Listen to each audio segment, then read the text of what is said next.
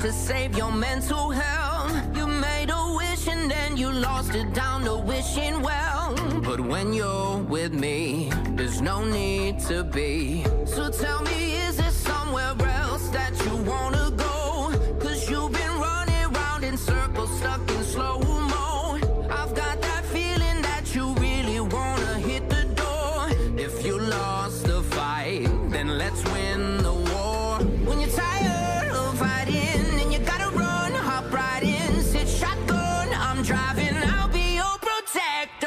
This is Chronic Victory Podcast number 31. I'm your host, David Manthe. Here today, once again, with the majestic, wonderful Bethan Collier. Say hello, Beth. Oh, hi. and that intro song was Protector by City Wolf. Good song, good artist. Check them out. tune. Absolute tune. I'm just going to start out, uh, you know, the motto of the show take with you what you can use, leave everything else behind. And I just want to say something before we get going. A warrior has two things cunning, when to fight, when to run, and they never charge blindly ahead. And they also have a vision. They're part of something greater than themselves and have a greater cause than self preservation. Your enemies come in three forms the world, the flesh, the dark. Don't self proclaim anything to anybody. Earn your better life, prepare for battle, and become a true warrior. And I hope that whoever is tuned in today, that you're like, yeah, I could do that. And you hop on the path with us. So join us. There's plenty of ways to do that. And we'll talk about that. So today is Corona Thursday, I guess. I don't know. Every day's Corona Thursday. yeah, I suppose. So we're gonna go over a lot today. We got we got Beth and I have a lot of topics, and I thought, you know, I can't answer all these viewer, follower, viewer. I guess it's not a viewer; it's a listener, follower questions that I got. We got a lot more. I need somebody with me, and uh, I voluntold Beth to do that with me today. So honored to have you back, Beth. Thanks for doing this. Thanks for taking the time. And Great to be back. yeah, so uh, we're I think we're just gonna jump into topics and we'll get to questions later. And since everybody's not everybody, I say everybody, but most people are working from home right now and they're just kind of isolated anyways. We're just gonna take as long as we need to. Because a lot of people have a lot of concerns and worries, and they also are looking for specific things to be mentioned and requests. I've had a lot of requests about what we could talk about today, so we'll try and get to all that but let's go through some uh, topics and things to talk about. First thing I want to go towards is dead ends, what I call dead ends, dead ends that lead to negativity. I kind of got sick of seeing the same stuff over and over. A lot of people that I talk with one on one, we we always tend to see the same stuff and and kind of are like, that's bullshit. As, as far as the, the post that we always see, right? The but you don't look sick, and then it's just that's it. Like that's the end of it. There's no objectivity to it. There's no point to it. It's just kind of like, yes, people don't understand me. Fuck them. That to me is what I would call a dead end. And that would just, even if you agree with it and you're like, yeah, I hate it when people say that. Well, that's just, now you're just riled up. Like, what did that do for you? Was that beneficial for you? So, dead ends. You know, and then I had somebody tell me that, well, when, you know, we need to correct all the people that say things like that otherwise it, it's these are microaggressions and, and i don't agree with this. And the whole microaggression thing puzzles me. I don't know how you feel about this beth. We glazed on it yesterday when we were talking about stuff but word policing is a responsibility to word police everything that people are going to say? Or especially like we have so many things that we're dealing with right now physically mentally we have so many different battles we're fighting. If we start word policing people that seems tiring to me. That seems like suddenly if I feel aggressed upon something because I choose to be aggressed, hence microaggression, mm-hmm. that that's going to lead me to some sort of false victimhood. Like, oh, now you know somebody said something. Well, of course they don't understand. They, of course, they don't know the context because they're not you. They're not in pain. They don't have the chronic ailment.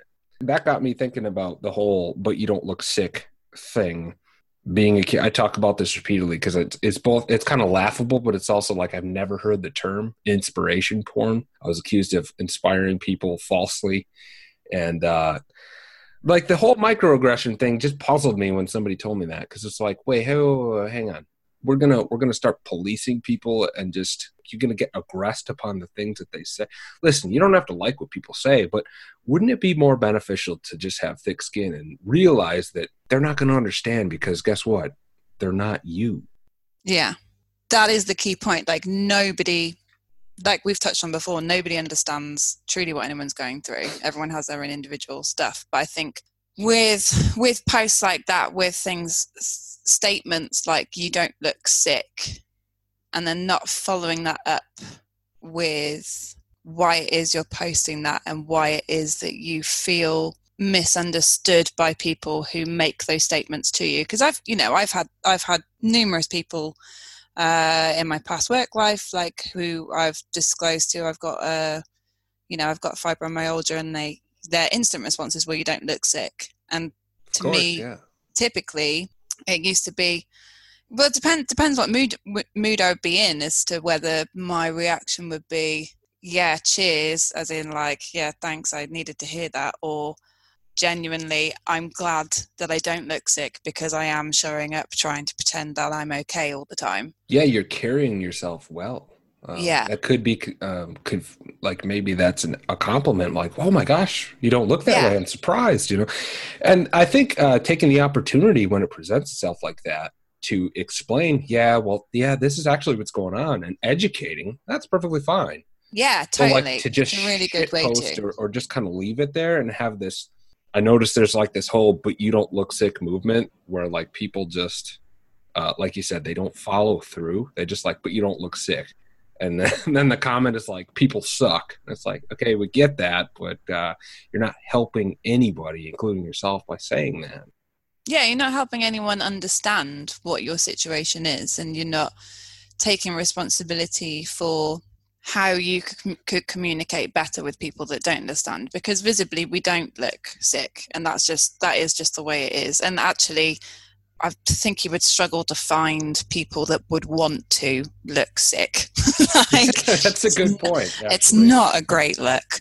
Um, so I'm glad that I don't look sick. So if I if I choose to disclose to people that I'm not feeling well, then that's my chance. Should I want to talk about it, to talk openly about how it does affect me and how the invisible illness you know is affecting me day to day and and what it is that others can you know help me in my day to day struggles, but without actually communicating what it is that's hidden behind the person that doesn't look sick, I don't think it's very productive yeah. um, way of channeling an energy that could actually be uh, done in a more positive, responsible way. Do you think the whole do you think chronic illness community is kind of responsible to curb people's behavior? I think that's a personal choice. I don't think we're responsible to do that. But and also the the kind of false victimhood by if you're going to be offended by all these little things that you hear, isn't that kind of a slap in the face to like real victims? Because there are real victims out there. Yeah, I mean, I think that's another place where people need to re- take responsibility.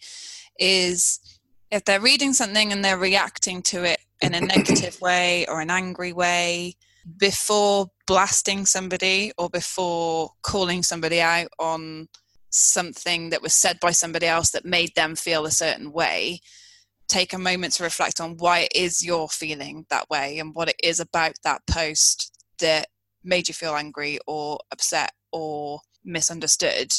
And just take a moment to reflect as to why that is what that's triggered inside for you because everything you read online is you know ev- everything everything anyone reads is just is interpreted differently depending on the mood you're in um, where you are huh. who wrote it. So i think uh taking Gotta responsibility yeah well yeah exactly yeah like oh my god so many times i have either put my foot in it or just completely misread something yeah. in a situation because of the frame of mind that i'm in that's like when you have to call somebody by phone to be like, "What the hell, man?" They're like, "No, no, no, I meant it in a different way," and you guys got to like smooth things out. Yeah. Well, maybe maybe that's maybe that's what we need to take from this is to talk more, text less. That's Yeah. definitely something I do in my personal life. I really try and make effort to talk more and text less because, especially when I was uh, really unwell last year, I was misinterpreting things left, right, and centre, and I, a lot of my messages did not make sense to the people that I was responding to. Um, Yeah. whereas if I'd had a conversation about it and not just got carried away in my imagination as to what was going on in my head, then it would have been a much easier situation. So I guess maybe like I don't know what the answer is. I'm not gonna not gonna claim to know the answer. Fine. We don't need But to. it definitely I think everyone online needs to take responsibility for before you know before responding in like a knee jerk if you're doing anything by text and a knee jerk reaction or you're angry and you're blasting someone online that will have negative and potentially detrimental effects to somebody else's well-being and mindset so just be really mindful with what you're saying and what you're putting out there the inspiration porn thing. I already know what you're going to say, but I had to actually ask myself, is my podcast inspiration porn? Before I responded. Of course, like right away, I'm like, well, piss on you. Like, you don't, you don't even, you probably haven't even listened to what I have said, but do you think it is? do i think it is Yeah. no Why? no i think well because i Give me think the why, though. I think the why is the more most important part. absolutely um so you're very real and you're very um you're very productive of what you say so i feel like every time i listen to your podcast it's, it's well thought out you're sharing a real life experience and you're very realistic as well. You're not you're not ever i don't think i've ever listened to a podcast where i feel like you're feeding me bullshit. Like you've got the answers to everything and everything's airy fairy it's going to be okay. You're very true to what it's like to living with chronic pain and you're very you're to the point and you're blunt which i think is maybe part of what some people's issues are is some people aren't necessarily ready to Yeah, it's hard to look, look yourself in the mirror and, and face it, right? Yeah yeah and it's also Yeah. hard when you're in the mindset you know maybe you're new to the game or you're you're adapting to the changes that your condition has now put on your life you're not ready to accept that actually things can be okay. Because we you know we you and I would have gone through those processes prior to putting our material out potentially. I know I certainly did certainly have and I'm still working on putting material out because I'm still in like a making sure I'm ready and I'm you know doing it for the right reasons. But no I think I think what you do is is real and raw. I don't think and That's you relief. you know like the start of this podcast for example the warrior what a great start. That that got me feeling really pumped and like that put a fire in my belly. And that's not the first time the intro to one of your podcasts has done that. Awesome. um, Perfect. but it wasn't an unrealistic one it was like yes this like this matters what you're saying resonates with me and that's something that i have within me so yeah that's Episode number 31, Flatter David. hey, thank you, though. I appreciate that. Um, I like to hear other people's perspective, though, about why it's not. Because I, I can easily just say, because I made it, like it's mine. And did they give any a- examples of this so-called inspiration Uh, no, just just spreading false hope. She, um, it was a she. She believed that um, she disagreed with. Actually, I said like my thing is victory through what was it? Uh, my my actual sentence that I have on Instagram is like despite winning through daily life despite chronic illness or chronic pain, chronic ailment, something to that effect. And she's like, I don't believe in the despite chronic, like you're bound to lose and fail, but what I'm trying to convey is the whole core of this podcast, of my existence, of doing this, is that there's victory in the fight, there's victory in the effort. You don't necessarily have to win the battle or the war.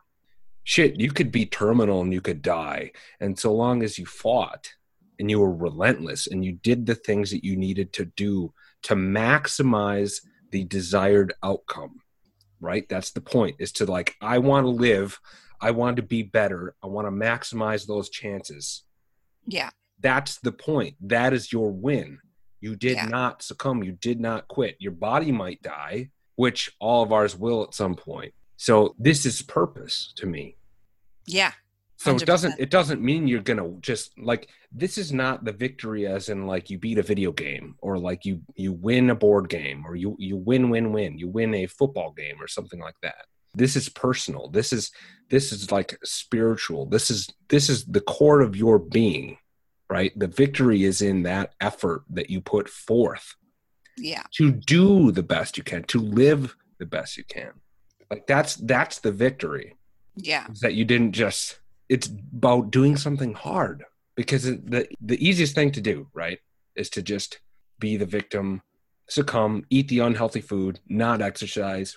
You're in pain fuck it. You're just gonna veg all day on netflix or whatever. These are the easy choices the short-term gratification that leads to defeat after defeat after defeat. And before you know it your life's over and you and you're asking for more time. Okay this Yeah. is quite the opposite. This is all the difficult things okay this is about using discipline to get there. And and trying and trying to better yourself in some way. I don't care what way it is. It doesn't have to and when i say uh, to make you better i don't i never want somebody to think like listen to the podcast it'll heal you. Ta-da! Yeah not at all not yeah at all. not realistic. I, I find that i'm a pretty reasonable person. It's about just bettering yourself in some way. Even and uh, I, I thank god that i'm not terminal or anything. And i i really like my heart goes out to people in that situation because i don't know what that's like. I cannot tell you what that's like because i haven't lived it. I've seen it but i haven't lived it myself. It hasn't been it hasn't been that personal with me. Like i like it hasn't been somebody in my own family, but it's been uh, family friends and, and things like that. And I've seen it firsthand. But e- but even that, some of those people have have the most valuable things to teach us or to say, and have more of a warrior spirit than somebody that is more, you know, I don't care if this offends people, more capable or or you know more healthy than that person. Hmm you know it's just uh it's inspiring. And if and if somebody's going to construe what i do as inspiration porn good you made it easy for me to decide who's going to be in this community and who's not ready yeah quite frankly but you you uh sorry to go on tangent but that's well i guess tangents are the point of the show right i think we decided that last time yeah episode 27 we roll. Beth and Collier. but you you brought up you kind of were touching on um, I made a little note here us versus them mentality. The Yeah. whole uh, kind of what we started with the whole but you don't look sick thing as in all the chronically ill people need to band together against all the the nor uh, what uh, previous guest of mine Ryan said the normies the normal people and the healthy people. Well listen like we we okay as a community sometimes we get our head up our own ass because we're so like we're so used to this stuff day by day. Yeah. normal quote unquote healthy quote unquote people they have their own problems too. They're just different problems. Yeah. They're going through their own shit whether it be financial professional relationship problems and all this kind of leads into something you mentioned that you wanted to talk about uh, there's a grieving process that I don't think people are identifying. So let's go over that again. Well, so the whole the whole sort of reason I started thinking about this and trying to focus my attention on how we can help others, not just people within our community, is like I've seen. I have purposely not spent a lot of time online of late because I've been finding myself getting annoyed by certain posts which are just repeated on my timeline and my feed just constantly Yeah. about uh, people within the chronic within the chronic pain community sort of almost like blasting and trying to minimalize the situation that we're all in worldwide now by saying stuff like you know oh well i hope when all of this all of this covid nonsense is over that people actually take time to um, remember the people that continue to live in isolation and that's not a choice thing and you know um, just just that i just don't Mm. think that that's you know that's not a very that's that's not a word for word quote quote version because i've just really tried to block them out but i've just seen a few and i'm just like oh guys come on like yes we do typically and at you know for extended periods live within sort of like an isolated uh, lifestyle. We can't go out as much as we want to. We can't interact with people as much as we want to face to face. We're limited how much we can physically go shopping for ourselves. But what we can do from that, I feel we can turn, you know, we can share our life experience on that of how to cope because change is a process that takes changing behavior takes, you know, can take weeks, years, weeks, months, years to do. And like worldwide, we're all having to suddenly change our behaviors and our day to day routines. And there is a grieving process that comes with that of having to suddenly change because nobody has a choice right now. Um, I appreciate some people are being completely ignorant and ignoring the rules uh, entirely. Um, That's kind of why I said in the in my latest post that was kind of controversial. mhm. Lead Yeah. because people like us instead of comparing and doing the whole like this is a contest thing like well i've been doing this for two years i've even said it i've said it to my wife or i've said it to people like how, you- how are you doing during this and i say well honestly i've been doing this for like a year and a half but then it sounds kind of like arrogant Yeah, yeah, and I, I've I've said it too. I've kind of like yeah and then I find catch myself being like, well, it's kind of like there's there's been positives for me personally because I have I have more contact with people now that I haven't had contact with before because people now have the time to pick up the phone and make those calls. yeah. Um, but that's like you know, and and I've I've I've said it in the way of like for me, there's not much change, and like I've there's I've then felt awkward and bad because I then feel like I've made the other person feel a bit awkward because oh shit, yeah, this is this is quite normal for you, but that doesn't that shouldn't make anyone else feel bad. Like we shouldn't be like making people or intentionally making people feel bad for them now suddenly being in a similar situation because we can support people through that because we have been through that period of change we've been through that period of grief we've been in denial that we can't do all these things we've been angry that we now suddenly have limitations in our lives we've bargained with ourselves about like oh well what if this and what what how about that and then we've gone through periods of depression and we've come out to the other end with acceptance or can for me i continue to have to get to that point of acceptance of this is my life now. Because it, it changes constantly. Like i moved recently and i had a good three days of being a powerhouse and moving stuff and lifting and da da da da and feeling great. And then you know obviously hit a wall and had to lie in bed for 10 days and felt awful. And then you know but it's about accepting accepting change and accepting the reality that you're in right now and just supporting each other to do that because we're we're all currently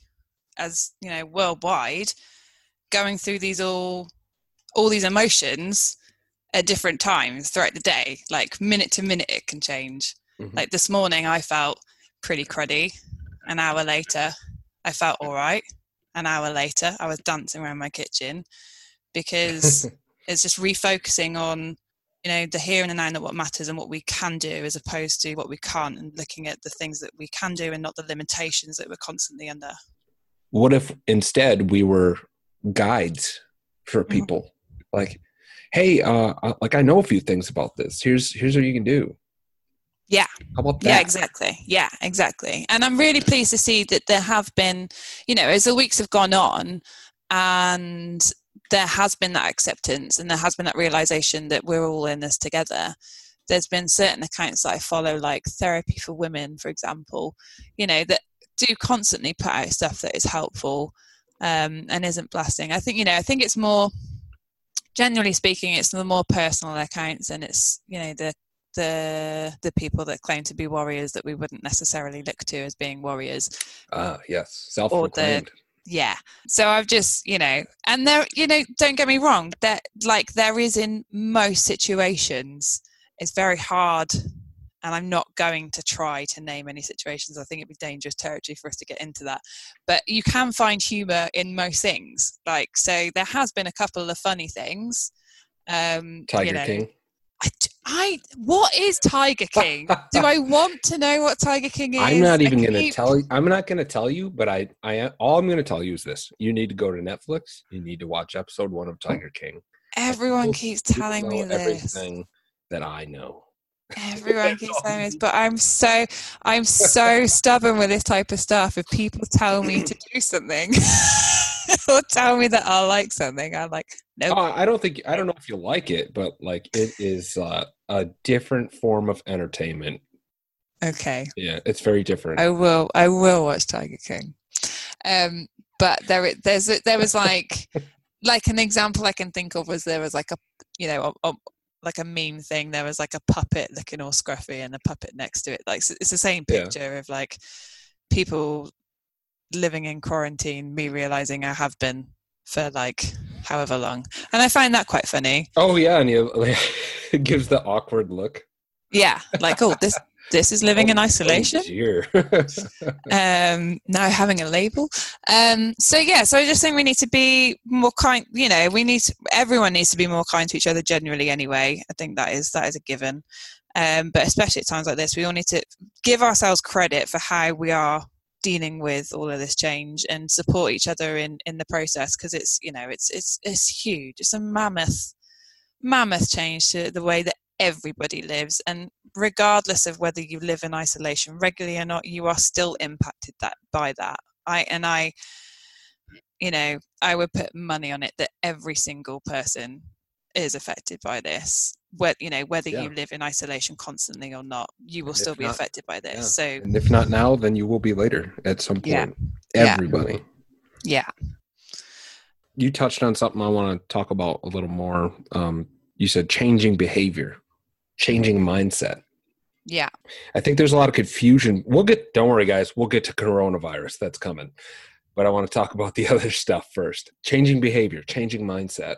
These are things that I think are confused, where uh, people are confused about thinking that this is like a eight week program, or you can hop on the Chronic Victory podcast train and you're there. You change your mindset and then it's easy for us to say hey this isn't going to be a quick thing. This is going to be very slow. People are like yeah i know.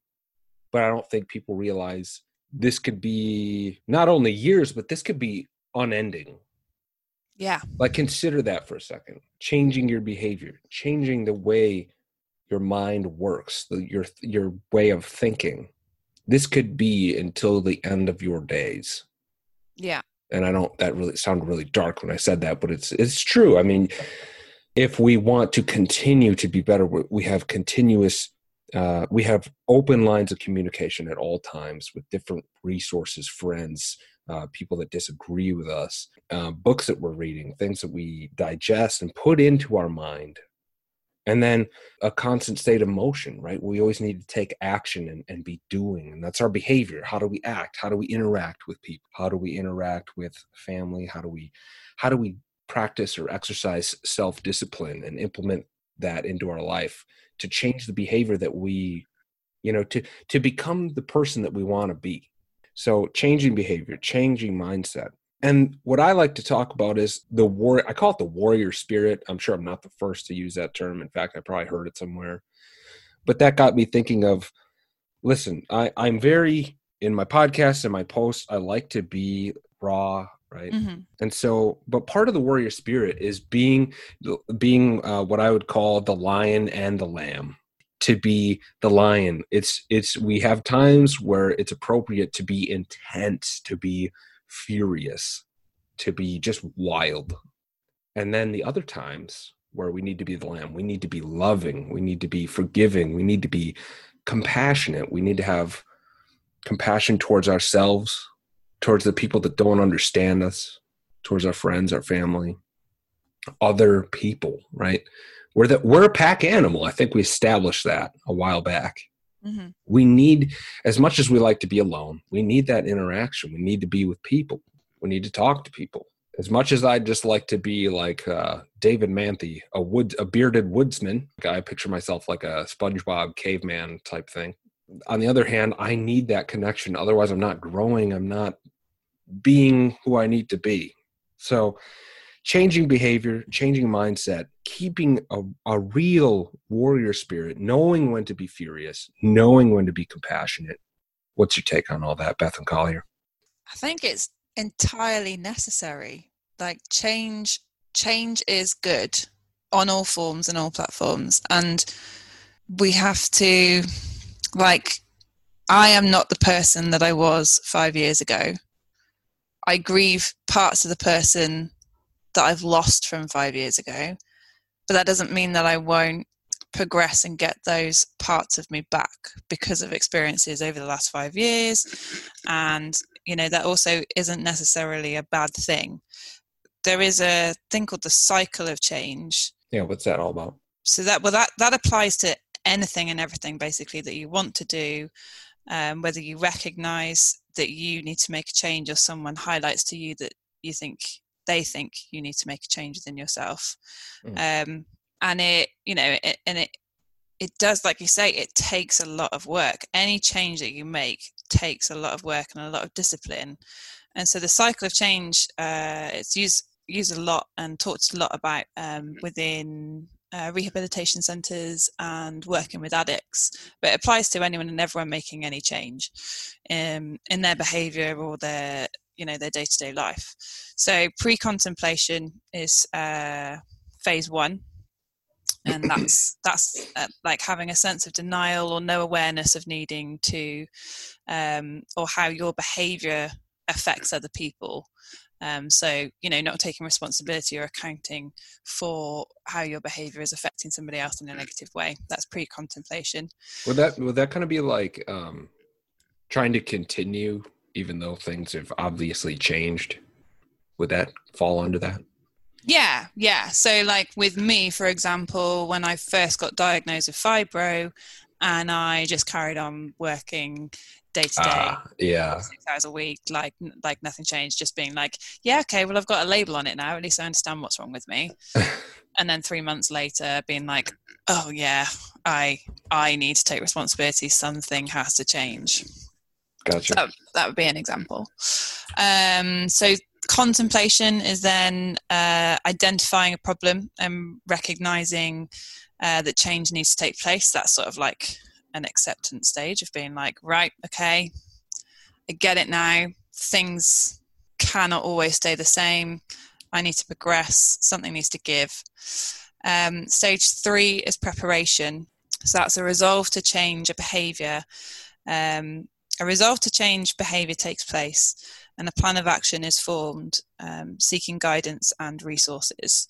So, you know, preparation is looking into stuff like support groups or um, education or so this is the first really active step yeah yeah. Okay. so it's like it's like it could take a while to get to that part point. Yeah exactly. Like these these these these span over like months and years. Like so yeah okay. so uh, so so an example that i could give is mm-hmm. i am in the preparation stage and i have been for a long time of putting episode two of fibro face off out. Like it's it's in the making i'm writing i'm preparing for it but i've not actually taken any solid action to make it happen yet. Mm. You only have a month left by the way to get to episode uh, five uh, april did we say may did we say May? I thought we said June. uh, Suddenly, it keeps getting I'll pushed have to, back. Uh, I'll have it's to, like the to fisherman that the tells episode. the story. yeah, this is like the fisherman that tells the story and about how he caught this big fish, and then like every time he tells the story, the fish is bigger and bigger. I love it. I'm just giving you. Wait, have I gone back into pre-contemplation stage? this is not good. Circle of light. No. um, so then, following preparation stage comes action. So that is when you're using the tools at your disposal. Um, so that's typically like attending support groups, cognitive behavioral therapy, and step by step new habits are forming. So you're actually you're being active in what it is you set out to to do, and day by day you are uh, becoming more disciplined and you are you are evolving essentially into what it was that you set out to uh, to at the start. And then maintenance is stage five. So that's the the progress of changes continue. New behaviors permanently replace the old ones. So whatever it was that you were doing that was bad for yourself you are now day to day you've whatever it is you've done whatever it is you've learned the tools you've picked up the new people that you're interacting with the new behaviors that you've learned are instilled within you and you are no longer doing that bad habit so mm. again a very real example for myself would be I've gone through a cycle of change with an illegal drug that I was using for pain relief. I'm now not doing that, and you know, I am maintaining that sobriety from that, and I haven't, you know, I have no intention of going back to that or, or letting that old habit come back in. So I've replaced that with CBT and therapy and acupuncture and new diet. And then stage six is something that you're at risk of all the time whenever you're making any change in your life is relapse. So that's a temporary fallback to old habits and the pattern uh, repeats. So, you know, say for example you quit chocolate. That's something that you wanted to cut out of your daily life or sugar Oh, like sugar would be sugar's a really hard one right i know for i know i know for a fact sugar's a really hard one um, and i have relapsed on sugar um actually feel no, like I I haven't have. no i haven't that's a lie i mean i have with dark chocolate so that is that Well, does that's good for your heart, though. That's different. yeah I learned, I learned that with my uh, with my access course actually it was like a you know it reduces um uh issues with the with the old tiktok with the old The old, heart the old ticker. yeah, and um, pre- it, there is a high suggestion that it's not proved um, that it helps prevent um, Alzheimer's later on in life. So one piece of dark chocolate a day, kids, get on it. Speaking of kids, my kids are screaming and uh, yelling about some activity that they're doing. So that's what you're hearing in the background. How's how's that homeschooling life going? It's awesome. I love it. Yeah. you're loving it. Yeah. I'm more of like the the gym teacher. I get to take them outside for recess and yeah. You have the fun stuff. I get the fun stuff. Yeah. That's it's all awesome. it's all fun. It's rewarding. I like it. We should have done this a long time ago as far as that goes. But Yeah. Do you think? Well, yeah. Do you think? Do you think with with this change that your family's going through, do you think there'll be stuff? There's stuff that you'll take forward after this period of isolation is over. ooh, certainly. Yeah. Certainly. We're gonna we'll get to that. Hold that thought. Okay. Okay. Let's keep talking about Um. So yeah. your- so then, the so relapse, I have something to say about that. I feel like relapse is something that happens every day. And There's not- potential for it to happen every day. Well, not, yeah, not, and maybe maybe I'm thinking of it wrong. Where it's like maybe it's not relapse, but it's like for for for me personally, the hardest thing that I'm dealing with every single day Mhm. is maintaining discipline. Yeah. Is maintain. And every time I don't, every time I give in, I have a brownie or something, or I, you know, it's it's it's very small, like relapses. I don't even know if that's the right word for that, but it's like moments of weakness where you go against your program or, or the things you know are best for you. You go against the change you set out. Yeah, and it's uh man, like maintaining the discipline is the hardest thing I've undertaken in my in my life. It's harder than parenting, I think. Yeah, because it's it's it's it's yourself that you have to answer to and justify why it is that you've done that. Yeah, and yourself will trick you. It, it's it's Yeah. amazing what the mind can do for the things that it thinks you want or the things it thinks it needs. Sugar's one of them, Yeah, honestly. Yeah. yeah. Well, it res- what does it release? It release, releases. Uh, is it cortisol? Corti- uh, I'm trying to be scientific. I chemical in the brain. but yeah, basically, yeah, it it releases uh no, it releases endorphins. There's like a quick fire of endorphin release because ah, Ah. it feels so good. This feels great. I like this because it's naughty. It's the same. It's kind of Short like gratification, yeah. yeah, and it's a very very dulled down um, release of what a heroin addict would get on a Mhm. huge scale when they take a hit. No, yeah, you're right. That that's been scientifically proven. I, I can't like recite the research, but I, I know for a fact Yeah. that's that's. but with that comes the come down, and then comes the guilt, and then comes the kicking yourself for doing it, and yeah, then you get the, a hard fall after "Ah, that. I won't do this. I won't do this again, and you get a crash in energy, and then you go, ah, but if I have another bit, I feel good again. No, change, cycle of change, change that behavior. Stop contemplating. yeah, Get on with it. Yeah. so easily said um, but it is. It is. It is constant and this discipline is you know isn't learned overnight like but things that i find useful for helping me when i want to make a change um, is surrounding myself with the right people that people that support the changes i want to make so people that want to talk about it and encourage you daily reminders on your phone like if it's a bit of exercise you want to do for example if you want to implement exercise into your daily routine, or you want to, for me, a big one is mindfulness. So being disciplined enough to take up to a whole two minutes, 120 seconds out of my day. I don't know. I'm pretty busy. And well, exactly, exactly. That just sounds like an excuse. Exactly. But we, we, that's what we do. Like our brain constantly tells us, uh, in a minute, in a minute, in a minute, in a minute. How many, how many minutes do we have in a day? 1,404 minutes in a day. I'm not sure.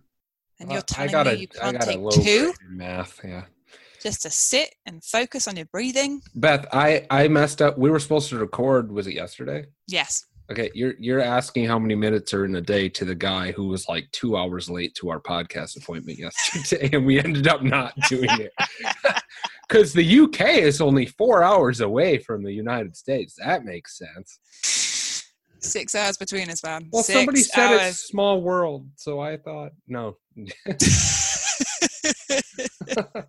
that was funny. I was like, they, like you said, we we should have just hit record because we did end up chatting, didn't we? Yeah, it was actually a really good. I'm just gonna start doing that every time we talk now. freaking amazing, dude. Hey, you know what? I'm gonna go against the grain here. Mm-hmm. Mind- mindfulness. Yeah. I have a beef with mindfulness. Hit me. You want to know my beef? I do. Uh, I think mindfulness has its rightful place. I think mindfulness can be an effective tool that we use, a weapon even. Mm-hmm. However, there's a side of mindfulness that does not see eye to eye with me, and that's this. First of all, in the corporate world, when I was working, mindfulness was like being pushed and forced down our throats like crazy. Mm-hmm. We'd even go to like these, believe it or not, we go to these trainings. Like the police department would go to a training where everybody's sitting in this like classroom and we'd have to do this mindfulness meditation. And I'm like, what in the absolute hell is this? Which, don't get me wrong, it has its place, right? Like I said, I'm not, I don't like to just bash something and, and for no reason. But here's where I'm going with this. Uh, another time I had a lady, uh, we had another training, which I thought um, it was for 911 dispatch training. It was like in service. It's like, all right, we're going to lo- learn like uh, tactics, uh, techniques, things we need to improve. No, we sat in a circle, held hands, closed our eyes, and there was some lady in a toga. She was actually a very nice lady. And she was wearing like a hundred bracelets on each arm. She busted out these little, uh, I think they're called China cymbals, like, like, like little tiny cymbals, like mm-hmm. finger cymbals. Ding. And uh, she's, yeah, and all of a sudden we hear ding, ding, and she's like dancing around and she's like putting these cymbals around her head and stuff. I'm like, what the hell is going on here? Like I was working night shift, so I was up during the day for this, and I'm like, what am I doing here? Mm-hmm. And then some girls started to cry because they were getting too emotional, and I'm like, this is messed up, man. I don't know what's going on here. This is not what I thought this was going to be because you think it's going to be like training and uh, yeah but I it is understand. mindfulness is my proper true mindfulness is retraining of the brain and i remember hearing you talk about that with was it your dispatch uh dawn with Dawn, yeah, yes. with Dawn. Yeah, so when, she was there. Dawn was there, and we were both kind of looking yeah, at each other like yeah. very uncomfortable. And and I was, I was when I first, I was like, I was laughing at you and with it you was a goofy at the experience, experience. you're having. so I think I I would say what you experienced there was meditation, and okay. was probably um, an individual or a company jumping in on the mindfulness hype and uh, mislaying the message, message. What about this? What about this? This is this is the part I got to get to before you proceed. Sure. Is before I try and convince you otherwise. well, you don't need to convince me. I believe in it. I actually do. And um, I think going back to the warrior spirit, part of part of building that part of you is you need to be able to self-reflect yeah. and meditate and and digest and go in your mind like how things went and how things are and be in the present as people always say. That's a real yes. thing. Yeah. I think it's overused like people say just be in the present just be in the present. But um where i'm going with this is uh it's kind of twofold. So the first part is i think people when you talk about mindfulness can almost get um oh i'm going to struggle with the words here but bring it on um can get almost too almost self-centered in a way like they're so mindful on their own self that they can't look at the team or others as a whole. Mm. And the other side of that is PTSD and mindfulness do not play well together. Say you have really bad PTSD like I did a year ago, and you try Yeah. this whole mindfulness thing. Well, Yeah. mindfulness, as you know, is like a form of meditation, usually. Yeah. And it's about kind of getting in a, a calm state of mind and getting into your mind and being present. But when it, and again, it depends on the individual, right? But if you're in that state, that's a very fragile state. And then you go into that mind, you go into that darkness, and you're not sure or you haven't kind of gone through what you need to go through with that PTSD. You haven't gotten through those issues yet. That can be dangerous. That can set you off. That can ignite. It's almost like the the uh, ticking time bomb, where that's when bad things happen. Is when people get too mindful and they're in the wrong place. So I've seen, I've seen, and I've kind of experienced that too, where somebody would try to. Um, I was actually in a pain group. This is kind of embarrassing, but uh, I think it's important that I use it. But I was in a pain group, and we did this mindfulness exercise, and I was already very twitchy and um, Mhm. you know uh, suffering from severe PTSD to the point of like seizure and vomiting and stuff, and and all that very great stuff that I'm proud of, right? yeah. Um, yeah, nobody likes it, but it's true. It's the truth. Like I'm not going I'm glad you're proud people. of it. Own it. It's what it's. Yeah, I'm going to own it. It's Yeah. real. It's a real thing. I don't like it, Yeah. but it's real. But I'm in this group. We do this mindfulness thing, and this is when I first learned about what I'm talking about here. It's like we we closed our eyes and we had to just be present and absorb everything. And they're talking about from head to toe how your body feels. Well, I, well, Mhm. guess what? I was in Yeah. distress. Okay, yeah. Beth, I freaked the fuck out. I freaked Yeah. out. Okay. I'm sitting there like shaking and like crying and and like it was not I was not okay.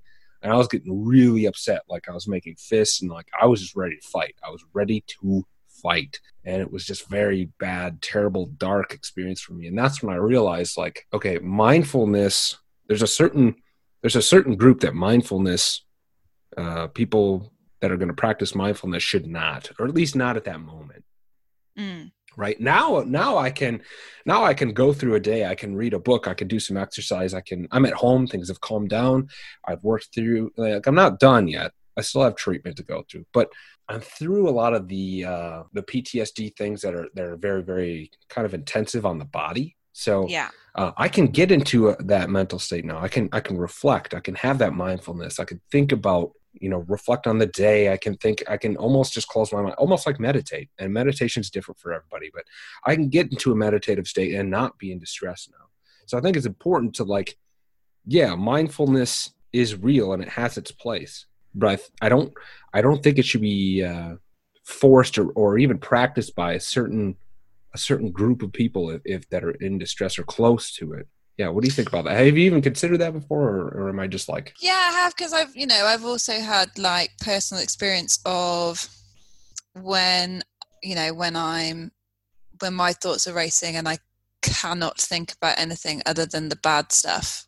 And no matter what I do, no matter how many mindfulness meditations I do, no matter how many sleeping tablets I take, it's still like it's still there and I'm living it and that's real. But I think what I have been learning and what I'm sure you've learned through the processing that we need to go through with having PTSD, I think that is key to recovery PTSD is allowing your brain to process but that is that is completely separate from from mindfulness I think or I feel anyway because with processing you need to be talking about it and you need to be reliving it to a certain extent with somebody in a controlled safe environment I don't think it's for me if I was made to or asked to uh, process my stuff that I carry as a result of PTSD in a group setting, I'd be like, "You're fucking kidding me!" And there'd be a me-shape yeah, hole in the door because that is me. that is private. That is my experience. That's that's something that I carry. But um, you're talking about cognitive behavioral therapy, maybe? Is that yes, what you're talking about? Okay. yeah, yeah. Um, so, but I think I think my the mindfulness that I talk about and the mindfulness that I practice is and can be as simple as focusing on the meal that's in front of me, not having any distractions, and taking so like when i first when i first went to um, learn about mindfulness with my occupational therapist it was like a one-on-one session. And i really liked the idea of it. I really liked the sound of it. it didn't sound like you know at the time it didn't sound like it was for me. I didn't really get or understand how i could apply it in my day-to-day life. And she handed me a raisin and she put it in my in, the, in my hand and she held a raisin and she's like just look at this raisin and i'm like all right. And she's like no really look at it. Like study the raisin what and describe it to me. What does it look like? And all of a sudden i was like oh uh it's yeah it looks really bumpy. Like it looks really hard and it's not as i used to think they were brown but this kind of like has like a moldy sheen to it and I want to touch it. Can I touch it? And she's like, Yeah, you can touch it. What does it feel like? And I'm like, Oh, it feels, re- yeah, it feels really hard. It feels really ridgy. And it's, for me, mindfulness is focusing your attention fully and wholly on what is happening. And it's kind of like the grounding technique of five things you can hear, four things you can touch, taste, yada, yada, yada. Yeah, the five, four, three, two, one yeah that that is like a mindfulness practice because that is just that is just being mindful of the here and now and the stuff that is going in your head are preoccupying and the thoughts that are trying to invade and what's happening inside your skull isn't the reality. What is real is the heat that i'm feeling on my left hand currently because the sun's shining through the window and, i'm jealous. Yeah and, it looks very comfortable. and the real pain that I'm having in my left hand side. Yeah, I'm, not jealous of that. I can. The real pain. You're like writhing here. The real pain. I'm just, I'm just thinking about pain now, but that you know, like the the real texture that I'm feeling on my leggings and the the conversation that we are having right here, right now. This is all real stuff. Yeah.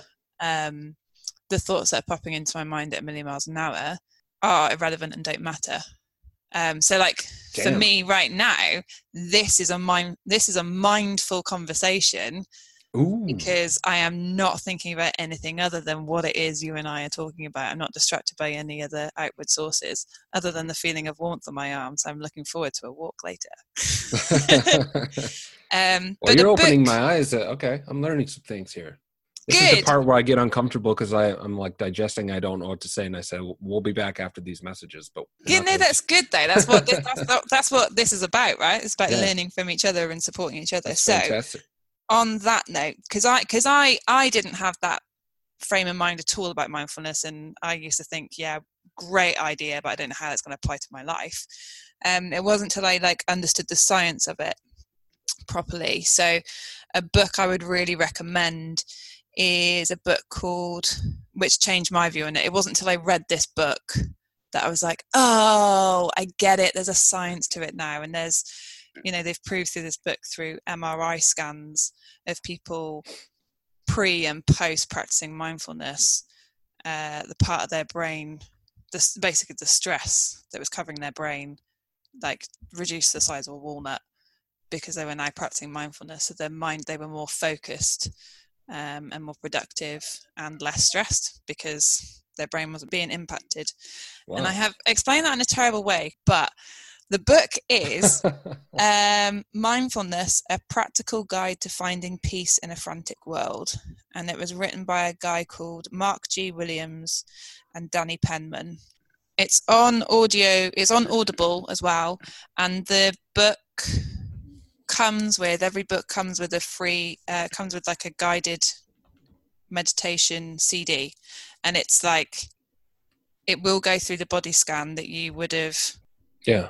experienced, but it it goes through it in the proper way. Like I, I think I think the majority of people that um, practice mindfulness, whether they are qualified or not, um, will use the the body scan technique, but um, I think Mark. I think I'm right in saying Mark Williams created it and wrote it, and so the way in which I learned it was through him. And it's like a twelve. It's a twelve minute one, but you build up to it. You do two minutes for like two minutes meditation a week, and there's like an eight week, eight week or twelve week course in it. Sweet. But anyway, have a read of it. I think it's really good. The next one I'm reading is Mindfulness for Health. It's like the same series, same bloke. Um, and I vowed to my friend that I would pick up and read it because I found it when I was moving. And uh, we were speaking recently about things that have helped us, and we were talking about mindfulness. So I said about this book, and she was like, "What this book that I've had under my bed for three years?" I'm like, "Yep, that's the one." Isolation Library, get on it. What you writing? ah, now then. what you crossing out? Believe it or not, Beth, there are people who want to tear us down What? and who don't want us to succeed.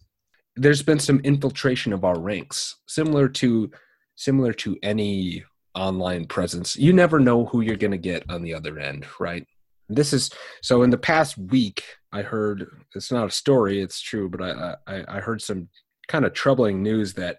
Let me give you some background. So the the chronic illness community praises themselves on Instagram for being like a very tight community, a very uh, supportive community, which is all true. It's all true. It's a very good place, and that's why I talk about Instagram a lot. Is because it's a very fantastic resource for people, especially especially now during isolation, but um, even being isolated before, or kind of, you know, if you're the only person in your family that has a chronic illness or or any type of ailment and you're struggling with it. And uh, instagram i found is a very amazing way to connect with other people share information get different resources to help you to help other people. It's just fantastic. It- it's I, I could go on and on. At the same time though it's the internet. And so i heard of uh, one of my one of my fellow spoonies one of my uh, our chronic illness warriors was kind of uh, was kind of duped. So basically, there was this account on Instagram pretending to be, and it was this person pretending to be somebody else, and they were trying to attract women, and then had threatened to kidnap certain women and, and do all sorts of just uh, like blackmail and shit, and posing as like a supportive reference, you know, like a like an account for support and so they would basically message back and forth and try to get really tight with people. And this this is why my battle is even harder is because of assholes like this. Hmm this is why when i message people sometimes i get no response or sometimes i get you know a, big f you or i get the middle finger like you're just trying to sell me stuff you just want to try and like get pics or something Yeah. like especially and i'm a male and if i'm messaging females it's even more hard is because people like this exist and they ruin it for the rest of us so Yeah. i hope i only hope and pray that people do some quick checks and balances on me and i even tell them that now like like listen you can listen to my voice you can see who i am um i'm a real person. I'm one guy on a mission. This is this is what i'm about. So before you doubt me dismiss me if you're interested in all in in some support or hearing the podcast uh, i don't i don't mean to sound like an advertisement but please check it out. I'm a re- i'm real. I will respond. But that now it's even become even harder okay? Because there's this, these accounts out there. There are we have to keep in mind we have to keep in mind there are posers. There are people that want to us to fail. And not even not even just make a, um, victims out of people like this person did but there are people out there who are also they also have accounts that say they're very popular in the chronic illness community but they are not even who you thought they were. And Mhm. that they you know um, a good point i heard recently was that if this person were to suddenly magically be healed and not have their problem they'd be gone in a heartbeat like this is a this is more like a business for them and i think that's why sometimes i get some pushback personally i think i got um that's why i think i get comments like all you spread is inspiration porn or i get negativity like i should stop because I and, and that's kind of how I measure my effectiveness. That's how I measure my am I being successful in the mission? And I would say the answer is yes because I'm getting that negative pushback, right? It's kind of like it's almost like if you have a, a group of businesses and, and one of them is challenging the other ones that are that are bigger, the bigger ones are going to try and pound that smaller one into the ground because they Yeah. don't, they want to be Like in the limelight. Yeah, yeah, Yeah. I, and there is that uh, competition side to things that people don't really talk about or discuss. Yeah. But we have to just keep in mind that that people behind accounts are hiding. That we have posers, and we we're we have been infiltrated. And this account has been reported. And, and and i'm i listen i know there's more than one. I, you can't cure the internet. It's kind of like an std it's just like always going to be there. It's it's sad to say. It's always there's always going to be those false accounts or people that are looking for something from you whether it be money or to extort you or whatever. And i don't want people to just be afraid to talk to one another. That's not what this is about it's just about being cautious. Uh, do some do some research. Do research on me. If you're new to me, who is this guy? Uh, what does he want? I'm pretty I'm pretty open about that. But for the account that's has like I don't know 500 followers and only 10 posts, but no pictures of themselves, and you don't know their name, be wary because um, I from what I understand, a lot of these people aren't even in like they're not they're in like different countries like Nigeria or like India or, or something far away from typically where any of my listeners live. And it's usually them trying to get something out of you. And it's not just you, they victimize a whole bunch of different people. And the chronic illness community is vulnerable because we let's we kind of evolved to the point of being open with with one another right like we just yeah. don't we don't want to hide the stuff usually so people yeah. like you people like me we're just very open and that can lead to like being too open and they try to get they try to find out your vulnerabilities and then strike. And so i would hate like i i don't want anybody else to kind of fall into that.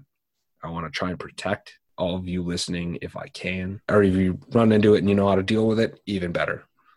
So i'll just keep that in mind that there are those that not even that it's not even the people that just want to kind of extort and get things from you but there's also people that just want to see you downright fail right we have to yeah. remember that not everybody is first of all not everybody's going to share this mindset but not everybody is going to want you to succeed whether it be out of just curiosity or just kind of malicious intent just because they might not be good people believe yeah. it or not i think it's, it's also um, good practice to check in on who you're following and who's following you and whether you want them to be. So every like every six weeks or so, I go through mine and because um, there was somebody who was trying repeatedly, despite my lack of interest and kindly but directly saying I'm not interested in uh, effectively a sales job for a product that um, they had been using and found and I assume they find beneficial in their day to day life, but I don't actually know anything about this person. And every time I asked about, okay, right, please explain this to me and how this will work, I wouldn't get a response. I'm like, right, am I talking to a robot? Like they approached me. Um, yeah. Just just check in on who who you're following and who you're because you are influenced by anything that you look at online. So who you are allowing yourself to be influenced by online. Check in check in with that when you're in a good frame of mind to just make sure that it's in line with your morals and where you want to be going and heading. Um, but check on who's following you. And, if you're not happy about someone that's following you, you can block them. You can make sure that they, you know, and you don't have to do it in an unkind way. You don't have to message them and say, "I don't want you following my profile." But you have the you have the powers and the abilities to to block people from seeing the content that you don't want them to. So certainly block, um, disengage, report, yeah, all that stuff. Yeah, absolutely. You gotta take care of yourself. Yeah, self care always. Yeah. Uh, what's next for you? Otherwise, we can go into the questions. Uh, well, I wanted to just share a few hints and tips on what people can be doing in this time. And there's a lot of Ooh. thankfully we're at a point now where there's a lot of positive positives happening on the internet and people sharing good good vibes and good stuff but there's i actually lot- got a question about that yeah um, Go on. Somebody asked us to answer what can I do to get through this coronavirus pandemic? My initial knee jerk reaction is to sing a song by Daniel Bedingfield. Um, serenade us. Saying, I gotta get through this. I gotta get through this. Um, so you should download that track. It's a banger, absolute garage classic. Nice. Um, so, how can you get through this? You can focus on the things that you can do as opposed to you can't do, um, and you can adjust. Keep a routine, I find, is key. So, whether you're in work, not in work, were in work previously, weren't in work previously to this isolation situation and period, um, keeping a routine is really key to motivating yourself and, and uh, achieving things. Um, you know, allow yourself a couple of days off a week, like give yourself a weekend, but stick to a routine. Don't go to bed at three o'clock in the morning. Get up at like, don't stay in bed past 11 because I'm sometimes guilty of staying until then. Um, but check yourself on a routine, keep a routine and a to do list. Um, but keep, I, we were discussing yesterday, weren't we, the use of uh, planners and diaries. I I find myself more productive and I stick to my to do list when they're in my diary and they're written on days as opposed to on lists of you know scraps of paper. I find that more helpful. Yeah. Dress up. Living in pajamas and joggers is nice and novel for a few days, but long term isn't healthy. I have wait. I have to put pants on suddenly. Yes, please. Oh. If you're not wearing them now, you should be. Whoops. Um, All right. Note to self. So yeah, like even if it's just two days a week, wear something fancy. Wear Yeah, something what that you would wear to you? work. It boosts your motivation. It makes you feel good. It makes you look different. It makes you feel sassy, more confident, more like yeah, I you know, I'm feeling good today. I'm going to get this done. Dress to impress yourself before others, always. Um, but like do that. dress up, get fancy. Um, me and my partner, uh, in the first week of him being laid off work, you know, found ourselves being in our joggers for like the first three days, and I'm like, this isn't this isn't good. This isn't healthy. We need to switch it up. So then we made sure that we got dressed, and then we scheduled a date night. So it's like you obviously can't, we can't have date nights. We can't go to the cinema, but we packed a picnic and went on a walk and watched the sunset in date night attire, and it felt really good. It felt also felt really cold because it just so happened that that happened to be a more windy day, and wearing a dress that night wasn't the best. But I did take a blanket with me. I was prepared.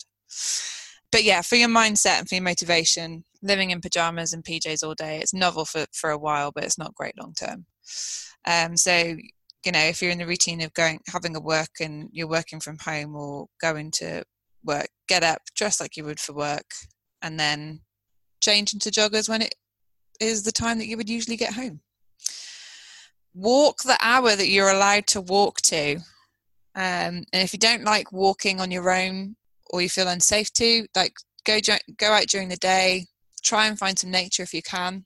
Whether or not you like walking on your own, I would encourage everyone to take at least five to 10 minutes of that walking time to just appreciate how quiet the roads are, how you can hear the birds now, how clean the air is. yeah. Because yeah, it, it, it is it is phenomenal and that, that is something that we will miss in a few months time when normality is resumed. So um, take note of that, take note of your surroundings. Um, and then for the rest of it, if you don't want to be on your own, listen to some music, listen to a podcast, FaceTime somebody. We're so blessed with technology. Thank God for technology. Um, so make those phone calls, call those loved ones, check in with those people that you keep saying, oh, it's been months, we should catch up. Actually, catch up. You can do that now. we all have the time. Yeah, there's time now. Read the book you keep putting off. Pair your odd socks. That's not one I expected. Mine are all black. later. I made it easy. Like I don't have to sort them out. They're all the same, you know. They're not all the same black ones, though. Surely, Mine are. that I'm I'm impressed, skilled. Um, learn something new. So Mm. there's loads there's loads online so i i'm part of the open university um, i'm doing my uh, access course and degree with them but they also have a place a part on their website called open learn which anybody can sign up to and it's free courses and they're certificate certificated certificated certificated. Certificate sized. Certi- cer- cer- you get a certificate you get certified. You get a you get a certificate at the end of it and it tells you how long like in a week the study is and you could do them in all all manner of subjects. So um you know it's a chance to like explore some new topics that you weren't uh perhaps even aware of before. So have a look what's out there. There's also a place called future learn um, which is a great website, which is all free as well. I've made a note on here that you can uh, you can learn about mindfulness on there, David. Um, but you can learn about all things from mindfulness to fashion. Man, I'm, I must have made it sound like I just hate the thing. I don't know. No, I just I just don't think you've had the right experience of it, and I totally understand why. yeah. Um, but also, I'm I'm not here to change your mind. I'm just here to. Oh no no no no! I, like I said, I believe in it. I practice it myself, not as often as others, but I know I know it's real. It's legit. It's legit. It's real. It's real. Um, get creative. So do some sewing, some drawing, painting. I'm continuing to learn the guitar. That's something I set out a few months ago to learn. I can now play five chords. I'm a badass on the guitar now. Nice. Um, so I'm using an app called Yousician for that.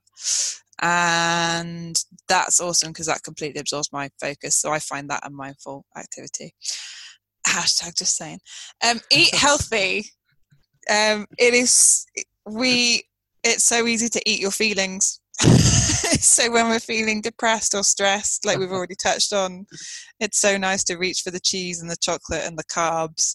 Yeah. um, but this period will all be over at some point and um, you will have gained a lot of weight if you just continue to eat your feelings. So um, what i've been doing uh, is every time i've wanted a little pudding or a little something naughty i've um, i'm practicing the discipline of doing a plank for a minute before i can have that treat oh. so harsh. i intend to be ripped by the end of this slash stop eating puddings um, So yeah, eat eat healthily. You'll feel better for it long term. You'll sleep better. And check in on the goals that you set at the start of the year. Um, we all make like goals and resolutions at the start of the year. So we're in April now. How are you getting on with them? And uh, what can you do that you haven't already ticked off that list? Also, my fi- final note on that is on things that you can do is um, heavily limit your social media time and look for facts, not fear mongerers. So we can easily turn everything that's happening into fear and that it's never going to end and that life is never going to be the same and potentially life will never be the same. Hopefully we'll learn a lot of valuable lessons from this and we'll be kinder and uh, less greedy when we go shopping and when the you know when the snow hits in the future we won't all suddenly run for the toilet roll and the uh, the pasta and leave everybody off um, leave everybody else worse off. But yeah check for facts and not fear um, and just check in you know every other day look for good news Yeah. google search good news it is out there Good point. Yeah. Beth's coronavirus tips that's my survival package on how to survive. Perfect. What do you think? You want to get in some listener slash follower questions? yeah i do All right, let's roll. How about the question from Matt? Favorite Bill Murray movie to date? that's a great question That's a smart ass question, but let's answer it. I'm gonna go with what about Bob? i Because I think i've have seen that I have the book that was in that movie, like a Hollywood prop. What about Bob? What is it about Bob? Um, he's uh he's a allegedly like a, a crazy person, and his therapist wrote a book, and and his therapist goes on vacation, and Bill Murray is the the crazy guy, and he kind of is like stalking his therapist, and goes and finds him on vacation. And then ends up driving his therapist crazy. But even though Bob's like pretty normal and just wants a friend, you know?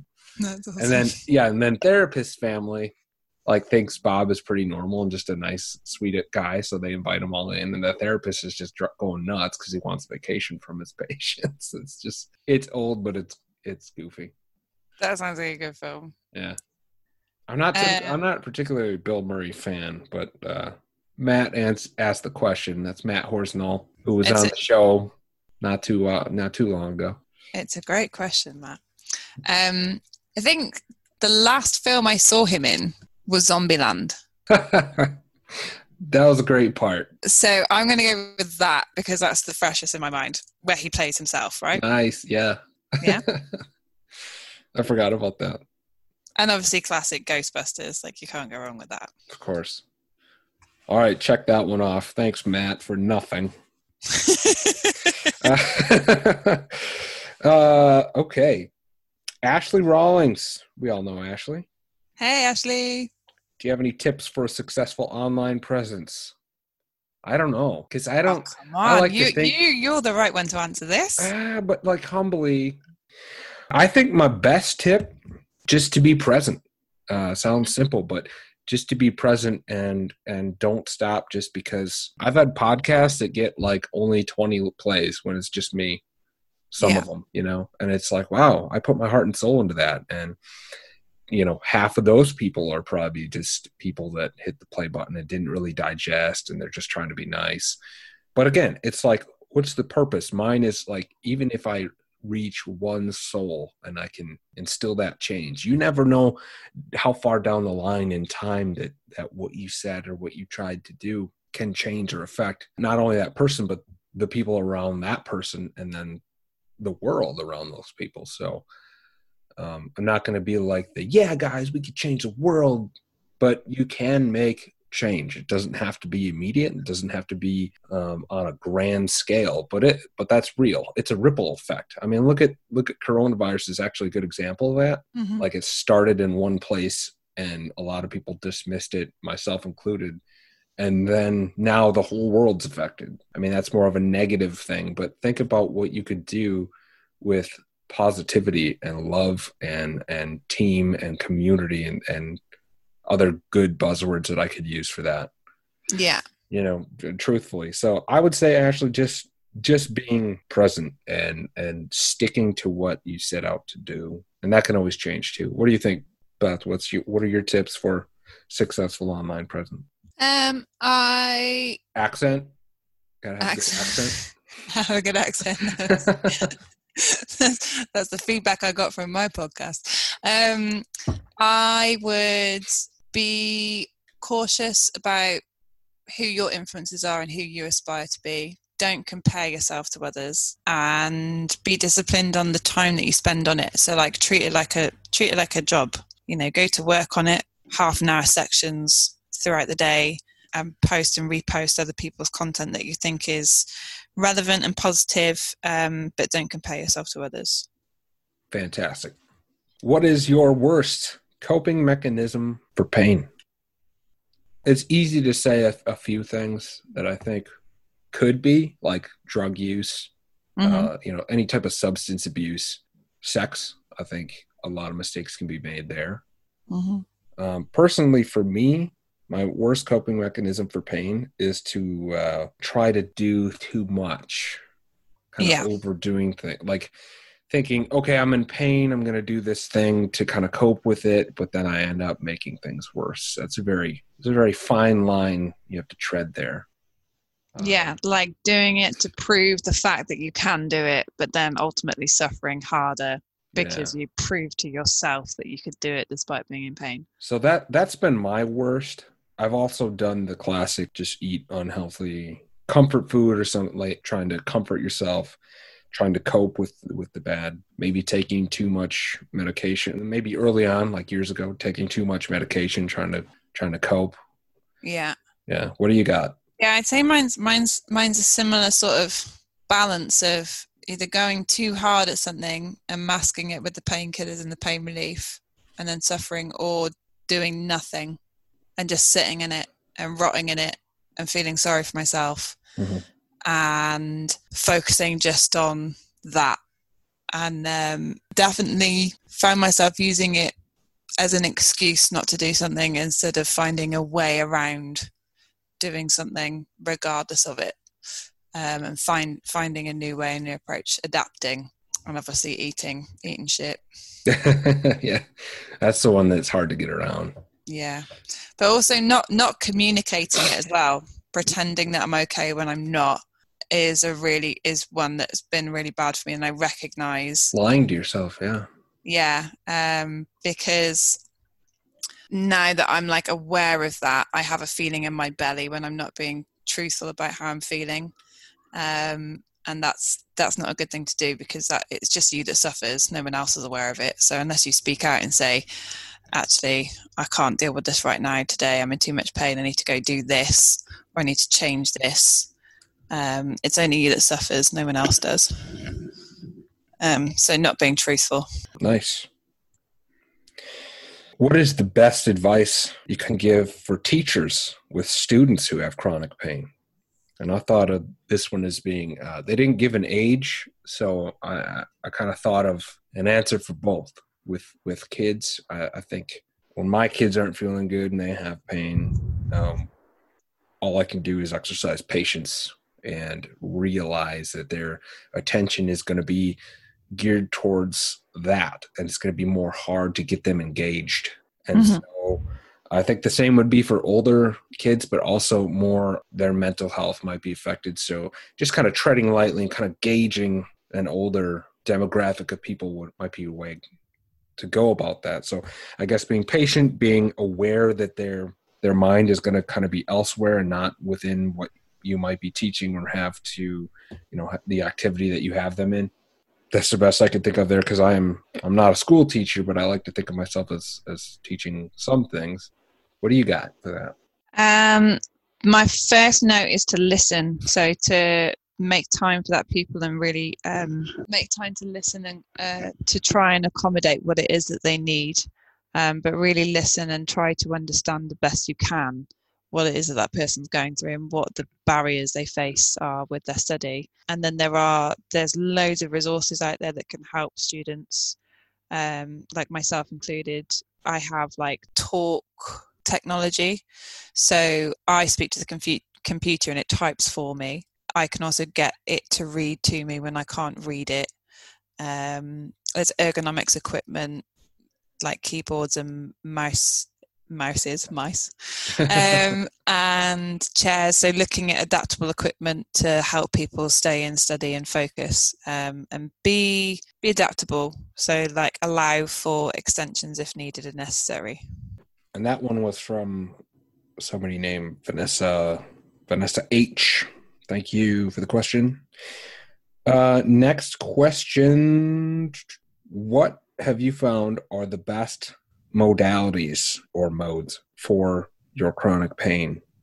And I think uh, what they mean by this is like, what are your, what have you found to be the best solutions? The the quick answer is like a combination.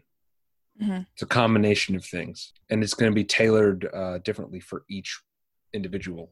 For me, for instance, it's the physical therapy. Um, so I'm I'm not I'm leaning towards less medication these days. I like to go more the natural way. Um, mm-hmm. Um, but so I still do take some medication that I just can't seem to get away from.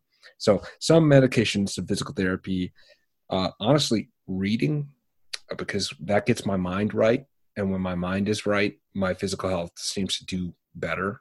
So even if I am in more pain, I can I can deal with that better. It doesn't necessarily make it go away, but uh, I can deal with that better. CBD oil, people dismiss it. I don't. I don't. I think it. Uh, for me, things are still there. The symptoms are there. The pain is still there. But I'm, again, it's just like I can deal with it. I'm better. I can function. I can do things during the day that I couldn't before. And I know a lot of people listening and have already uh, let me know like they've tried it before and they, it didn't do anything for them. Well, okay, how long did you try it? What was the purity like? What was the brand? It all depends. I've been very fortunate to find the correct brand I say correct, but it's correct for me. Like it works for me, and that I wholeheartedly believe in. That's Wild Theory CBD. If you're in the states, check out Wild Theory CBD. Uh, coupon code Victory, by the way, save ten percent. That was a plug, but also uh, I wouldn't. I if I did not believe in that, I would not be saying that on this podcast. I guarantee it. Um, so that's helped a lot for me personally, and I hope for you too. If you're in the states, sorry, Beth, can't send it to the UK yet. Yet, um, yet, we will know. find a way. I don't know. Would Interpol like go after me or something? I don't know. But um, also, also uh, for pain, self care, man. I I don't. I don't talk a lot about that, but I think I, would like to now. You yourself take uh, you have to take care of yourself first before you can take care of everything else, right? Because if you can't take care of yourself, yourself can't do anything else. Yeah. Whether that means uh, uh, putting a bath bomb in and taking a nice bath and getting all glittery, which I accidentally did. Did you bath bomb it up? I bath bombed it up because there's some like there's a there's a store nearby and it's it's uh, more geared towards women, but they have some bath bombs for men. But my wife actually accidentally got one that she thought was for men, and it turned out to be. I'm not kidding you. The water was like dark blue, and it was all glitter. It was all glitter. So I was shiny for like three days. I was sparkly. Don't act like you didn't love it. Oh, it smelled delightful, but the, but the uh, the glitter kind of freaked me out. I felt like Edward from Twilight, sitting there gleaming like a vampire, all pasty. You know, I'm like, dang, I am the fattest vampire I've seen. You're a well-fed vampire. I, uh, I, yeah, I take care of my stomach. If there's one thing I self care, it's my, it's my waistline. Hashtag dad bod. Nah, that that's about it though. I mean, self care. Whether it be a bath, massage, can't really do that right now. But I mean, you could do self massage with um. They like make those cool looking. It's like a stick, looks like a J, and I can like dig it into my back. There's a bunch of different names for them, but there's there's a whole lot of different things. I'm sorry, I don't have like a. Hey, is that one of them? Or is that Yeah, a roller? The Is that a roller? stick. This is the stick. That's a roller. No, this is the stick. This is a stick. Well, this it is a, is a roller. Hang on. Hang about. So- This is a roller. Oh, okay, yeah, that's okay. Nice, yeah. Foam rollers, nice. Yeah. Okay, Beth got all the stuff, so hook up with Beth. You want to know Kitted more out. about that? Yeah. Does that one roll? Does that thing spin that you have? Yeah, so it moves. It moves. So it's like a rolling pin.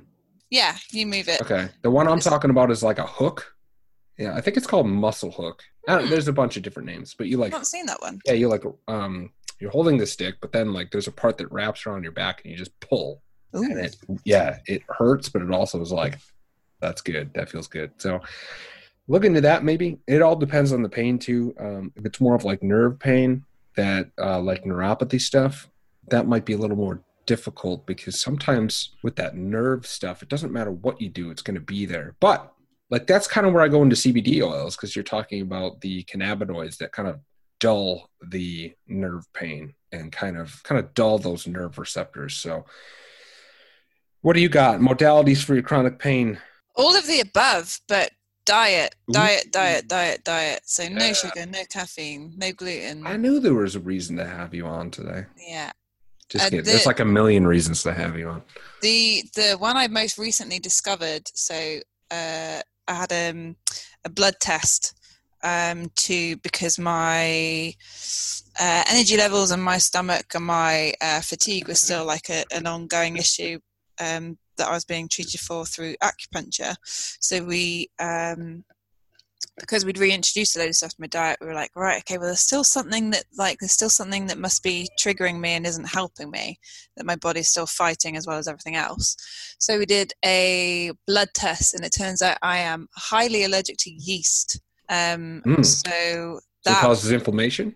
yeah causes inflammation causes ibs causes fatigue Oh. um, because your body's fighting it so it ca- basically causes all the symptoms of fibro um, uh, so that was a bit of a, a hard one to swallow and i spent like two days crying about the fact that i can't have vinegar and i can't have mushrooms and blackberries and blueberries and strawberries now and all of this stuff that i used to love um, so I, I would get I would get serious about diet and just be be curious about different and alternative um, medications and ways of managing your pain because there is no there is no right or wrong way. Um, it is and you've got to be patient with yourself and how long the process takes of finding what works for you and that won't always necessarily work long term it might work short term and then you might need to find something else to add to your toolbox but you've definitely got to start building a toolbox because it's not there's not one straight answer i don't think it's you've got to have your toolbox and you've got to be yeah. It's like your utility belt. yeah Cool. Uh, the next two are kind of uh, well. Let me glaze through this one. How this is worded differently, but how are you going to get through the coronavirus isolation? Um, I'll just point you back to what I'm going to title as Beth's coronavirus tips survival. yeah So yeah, I think we already answered that. So we'll go to the next two that are kind of downers but need to be said. Yeah. Um, Can you talk about the implications of mental health when being diagnosed with a chronic illness? And I, I know we've hit that before, how it kind of wreaks havoc on your mental health in the, uh, if you want to call it the early stages or the diagnosis point in your struggle. Um, here's my response to that. Can I talk about that? Yes. Have I talked about it before? Yes. So I, I will, what I will do is kind of, I, I guess I'll just give a quick response and then see what Beth has to say here too. You expect this, expect to struggle with your mental health during it. Okay. And to be frustrated, but to also realize that because you expected this and that's, that's the normal way of things now that it's, it's going to improve in some time so you're going to struggle. You're going to have some mental health issues. I'm not gonna i'm not gonna diagnose like or predict but even if it's just you're bummed or depressed about your situation it could be as simple as that or could evolve into something like ptsd depending on what you've been through or what you're going to have to go through. Are you getting a heart transplant? I, I know one gal who i've been conversing with just had that. That would be pretty intensive. Or is it something uh, like you had a, a very bad visit in the ER where you thought you're going to die, and now anytime you go back, it leads to anxiety and PTSD and, and stuff like that. So expect that that's going to be real, but yeah, I don't I don't want it to also consume you. So just I, maybe that's where a mindfulness thing will come into here, Beth, where it's like be mindful, observe it, mm-hmm. but know that it's going to be there and don't let it consume. Don't freak out. Don't think that you're doing something bad or you're in a worse off position because mentally you're being challenged by some things. Okay. It's it's called being human. It's called you're going through some shit. That's what it is. And and I get that. I understand. I Beth and I aren't out of the woods yet either. This is like a daily this is one of the daily battles I, I keep trying to mention and hammer on is that you can you can get it to subside. You can hammer it and crush it one day or even in the same day. And then like an hour later you're you're just down and it's got you again. And it and it keeps trying to sneak in like a different way or down a different avenue. What do you got for that beth? It will pass. So whatever is happening in your brain right now whatever is to come it will pass. So hold on to that when you're feeling really low. And please just talk like share what share what's going on in your head with other people and if you need help get help and let other people help you realize that you need help. Let other people in and don't be ashamed of what you're feeling. Like like david says like you're human we're human. I hate accepting that i am and it's something that i have to regularly be reminded of. Yeah. i am not invincible. Um but yeah your your mental health is is going to take is going to have some real tests along the way and you're not weak at all if you suffer from it. Yeah being emotional um, is not a sign of weakness. I, I think it's quite the opposite. If if you're holding it and bottling it up that's the easy thing to do. That's that's the weakness winning yeah. right there. So i think being emotional about it opening up finding that support finding your team finding community at chronic victory podcast is all a sign of strength. And I heard this notion. I was going to save this for the very end, but I think now is a good time to bring it up. We, as human beings, as people, we are genetically built to win. We're made to win. We're provided the tool. Even if you have, yeah, people always are like, "Oh, my genes suck," or "My body hates me." It's like, well, your body is going through things that were inflicted by the world, like worldly things. And yeah, maybe you're fighting against your body. Yes, that is a true statement. But you're also built to win. You also have tools and things within you, within your soul. I mean, I'm talking deep, not just physical tools. Like if you can if you have a conscious mind, you you have power, right? And if you if you have a warrior spirit or thinking about building one that's even that's giving that even more power. But simply this if you still have life life is your chance. It's that simple. That's all you you you're still lo- and easy to say like well if i'm still if you're still living you could still fight. That means that's kind of the point is the fact that you you have life that's your chance So before we get defeated, before we get down about having mental health uh, issues, and oh, I never thought this would happen to me. I can't believe this is a thing. Woe is me. Yes, take that time to grieve, like Beth mentioned, in our grieving process. And that time frame, can't tell you. It's going to be different for everybody. Take that time to sulk. Take that time to be pissed off and go through all those different emotions. Have those emotions. It's not a weakness. That is strength. Have the emotions. But then, but then realize you have that chance because you have life. I think that that'd be a good response to that. I love that. I love that. if I was if I was that person asking that question and that was the answer I got, I'd be like on the floor right now. I got really lost in the answer you were giving then because I was like, oh, I got to, yeah, I, I remember I'm part of this podcast as well because I was like, oh, that's so good. that's so good. Someone write this shit down. It's so good. Somebody should I, should. I should write this. Spot on. Thanks. Good feedback. I love it when I get Chronic Victory podcast live. This is so good. I'm so honored in this position right now. Oh, hey, you earned it. You earned it. I don't know if you remember, you reached out to me first. In, I in did. The very beginning. Which I did. so uh kudos to you. You earned it. Yeah. You're here That was risky, wasn't it?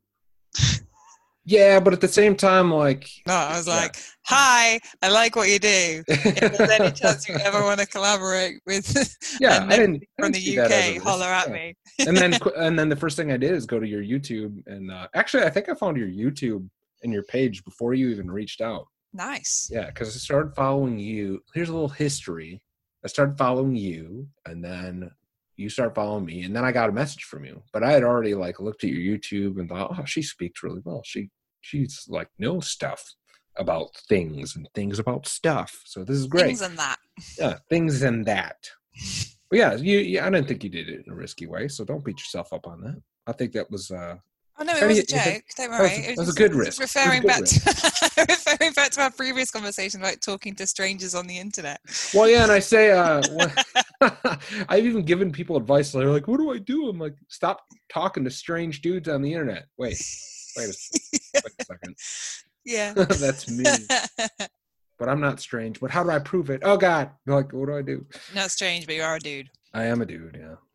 I think part of the warrior spirit, though, you just reminded me, is taking the appropriate risks. Mm. Right? You always got to be in that position of discomfort to grow. And people, okay, before you get defensive and pissed off, people, and say, uh, I've seen this shit post too, Beth. Check this out. Have you seen this one? That's like, I shouldn't have to be productive 24 fucking 7 with coronavirus isolation, which is okay. We get it. You don't Who told them that they had to be? yeah, exactly. It's like you're not. hey, you're not under siege. You're not under attack. Calm down. Everything's fine. But it's it's also true. Like I'm not saying to people, this podcast, what I do, the mission, the people here talking like Beth, my my guests. This is not me saying you need to hammer it 24 seven. Like no. Listen, I only read like a half hour a day because I have to take the break. I have to digest and, and detach You have to detach.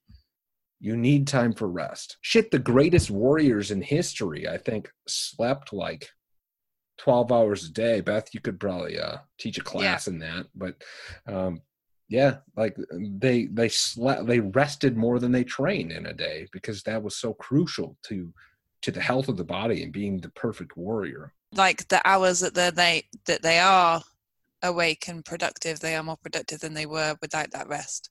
Yeah, it's kind of like the person working the double shift or the triple shift. How productive are you as soon as that double shift starts? Not very. It's survival at that point. Yeah.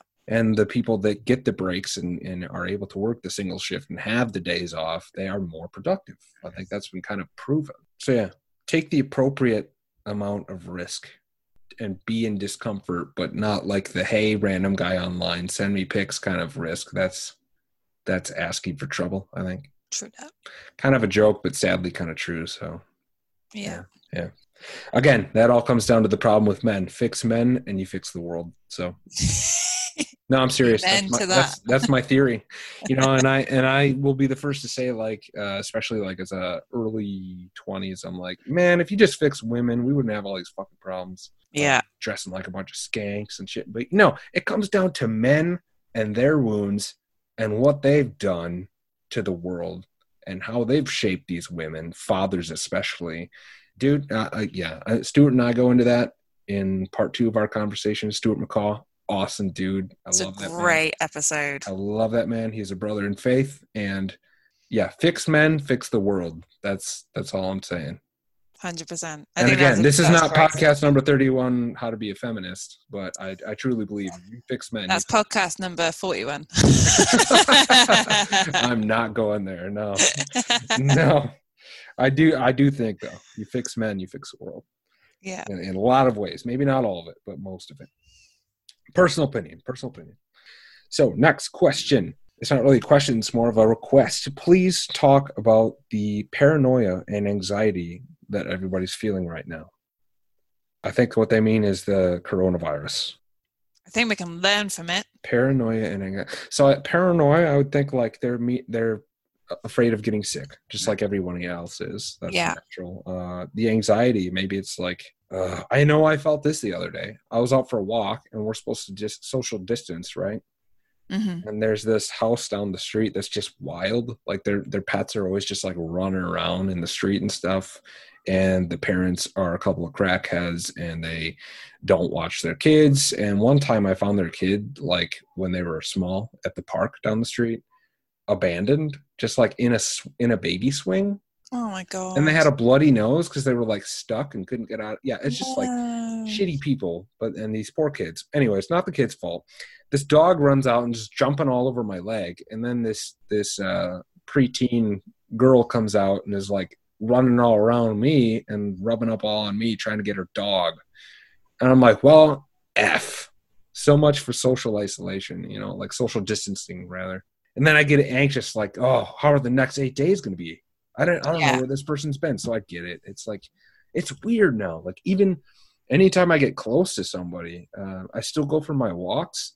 And when I'm coming at somebody down the sidewalk, we both do this like 90 degree juke around each other, and it's just strange. And I wonder how long that's gonna, how that's gonna affect our relationships with people moving forward. It's tough getting eye contact with people that you're walking past these days as well now. Yeah, what I will say, and I've said this before, is this: I'm not, and I don't mean to downplay. Let me know if you agree with this or not, and you don't have to.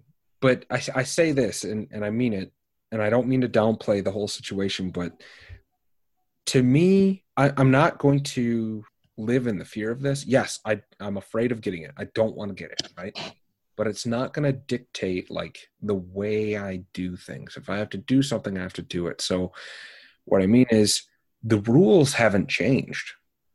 Six months ago, I could get a really bad influenza virus, or I could get, uh, or I could faint and go back to the ER, and I could potentially catch something in the ER. I've caught uh, C. difficile, C. diff, from a hospital before. Disgustingly awful and potentially deadly illness, and I had to battle through that. So it's like any of that stuff could happen at any time already. So even though even though this is around and this is a thing, this coronavirus thing, the rules are the same. The game hasn't changed. The only difference is that there's another player. There's another player in the game, and they're a little stronger than everyone else, right? That's the way I see it. Is like if you're thinking of um, if you're thinking of a soccer game, how about hockey? Let's go hockey. Soccer, everybody's like kind of like a bunch of babies. Stuart would disagree. I think he's missing his football, yeah. yeah, poor guy. Everybody is. Uh, but if you're like playing a hockey game and one of your team gets in the penalty box and now you're outnumbered, it's just kind of like that. They have that. uh, There's that extra player on the other team, so you have the disadvantage. But the rules of the game are the same. You can't be offsides. You can't. Uh, I mean, you can't just like stick people with your hockey stick. Like the fun, fundamentally, everything about us surviving and and potentially getting sick is the same. The only things are we need to be more careful, and there's a bigger, there's another player, and it's uh, and he's a good player, and that's the coronavirus. He's a good, he's a bad player. He's a dirty player. he's taking out your men left, right, and centre. Yeah. What? So what he would be what people consider good, like the good, like some of the best uh, uh, hockey players can be kind of dirty. Yeah. From what So I, I think, I think, I think the players the current players need to brush up on their skills and their best practice. Yeah, is what needs to happen here, And and, it is what we're already doing, which is great. over- hopefully, right over a number of months, our player will come out of the penalty box and will be at full strength, as they say in hockey. It's called full strength again. I just felt like hockey. I don't know why. I was feeling it. I like it. I Yeah. like it. But uh, what do you what do you think? Do you agree? Disagree? Yes, it's dangerous. Yes, it's deadly. I don't like it. I'm I don't want any of my family or friends to get it. But at the core, I feel like it the, like the rules haven't changed that much. It's just more precaution, being safer. yeah, it's that it's that consciousness. I think that Yeah, consciousness of that's a good way to put it. and that responsibility. So being there is there is no such thing as being too cautious right now. So Mhm. prior to this coronavirus spread, I would always have um, a little bottle of antibacterial gel in my bag for you know if, if there's no toilet um, if there's no soap in the toilets whatever that's when I'd use it and stuff like that. But uh, you know now you really need to use it and you need to use gloves and you need to be mindful of others and what they need so reach out to reach out to the vulnerable reach out to the elderly and ask them what it is they need and see what you can do to safely support them but support yourself and in supporting yourself you're supporting everybody else in keeping yourself safe you're keeping everybody else Good point. safe. There's a lot of people not taking this seriously and Yeah. still having block parties and uh, group gatherings, especially like younger people, like the spring break crowd. spring break Woo! um, yeah, absolute jokers. They're they're you know they they should be ashamed of themselves. Um, and everybody who is playing by the rules um, and is supporting their team should be proud of themselves. Um, staying indoors is saving lives, and it's tough, but it will end one day. Um, and uh, stay grateful for what you do have. Like some people don't have a home to stay in. Some people don't aren't able to access food at all or toilet roll at all. And some people never were able to access toilet roll. So be grateful that we have that luxury um, and uh, yeah, support each other because it's an emotional time and it's affecting a lot of people financially and will have ripple effects for years. So Yeah. um, be responsible. I think a note about the anxiety too is Mm. like the more anxious you're going to remain, your immune system is going to be a little bit lesser. It's going to be more compromised. Yeah, Then you even and then now you're setting yourself up for having more, you know, potentially getting ill.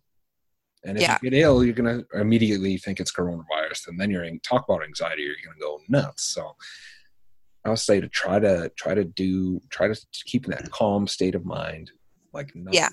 actively happening right now. You're okay. You're in your home. You're with your family, maybe. You're all right. yeah, So, all right, let's go to the next one. This is more of a situation right here. I have a chronic illness and I'm worried that I'll have to go to the ER. And if I go to the ER, that I'm going to get coronavirus. I consistently have to go in to the doctor's office for appointments for certain medications and treatments. How am I going to get through this? You're going to get through it with the support of the medical team that are already supporting you, I would say. They are making adaptations, adaptions. So this sounds They're like- adapting. Yeah, this sounds again more like some paranoia about some anxiety about having to go in so much that they're going to catch corona by going in and being in that environment. Yeah, The way I'm reading that. yeah. I would, um, yeah, I, I would, it sounds to me like th- that person is uh, preempting and holding some fear. Um, and not necessarily dealing with facts. So my my advice would be to call, you know, call your medical practitioners and find out what the new change in practice and policy is right now because they haven't forgotten about you. They may not be in contact directly with you because they've got lots of other people that they need to contact and deal with as urgent cases, but that doesn't mean that you will be forgotten and you will still be held as a priority. And if you need to go into hospital, you need to go into hospital. Like people, people who are, have got coronavirus and are being treated in hospitals are separate from the rest of the general hospitals. Like the way in which the medical practices and hospitals are separating it all is all very well thought out. So leave those fears and those concerns to the professionals and Hmm. focus on your health and what it is that you need what you need help with um, and just access it make sure you get it some way, one way or another you will be able to access it um, everything uh, everything will be accommodated for would be my answer Nice. an That's- assumption That's yeah. I have nothing that can top that. I mean, that's certainly Good that's insight. that's how it is here. Anyway, I am speaking from the UK, so I don't know don't know what Trump set up your side, but um, you know Yeah. we've we've got brand new hospitals popping up left, right, and centre, and the army involved in Oh all wow. sorts coming together to make it happen and respond and make sure everyone. Like my doctor's appointment the other day was on the phone, and my prescription was ready within half an hour. So Cool. If only it was that easy all the time. yeah, And maybe it will be after this. Maybe there's going to be a new line of like you don't have to come in person to everything all the time. yeah, I know there's already like a virtual appointment thing, but maybe it's going to be, you know, tenfold or, or a lot bigger than it has been. Interesting. Good response. I like it. I hope that helps. I Um, hope so too. Hope it didn't tell, sound like a telling off. Sorry. oh, definitely not. No, it was uh, it was kind of eye opening. I I actually was thinking like I wasn't going to consider the health professionals, but that's that's oh, it sounds mean when I say it that way. But no, no I, you're absolutely right. Those those people are taking the precautions the most, and they have the most experience with it. Yeah. do what they have to tell you and um, follow follow those precautions. That's great. Yeah. Let's go to the next one. I will be submitting work accommodations whenever this is over. Coronavirus in parentheses. this this sounds like somebody who is um, positively affected, I would say, by Yeah, I agree. the way in 100%. which their work has adapted to the way in which their company needed to change. Well, Beth, that leads me to their next sentence. I'm currently working from home, which is awesome.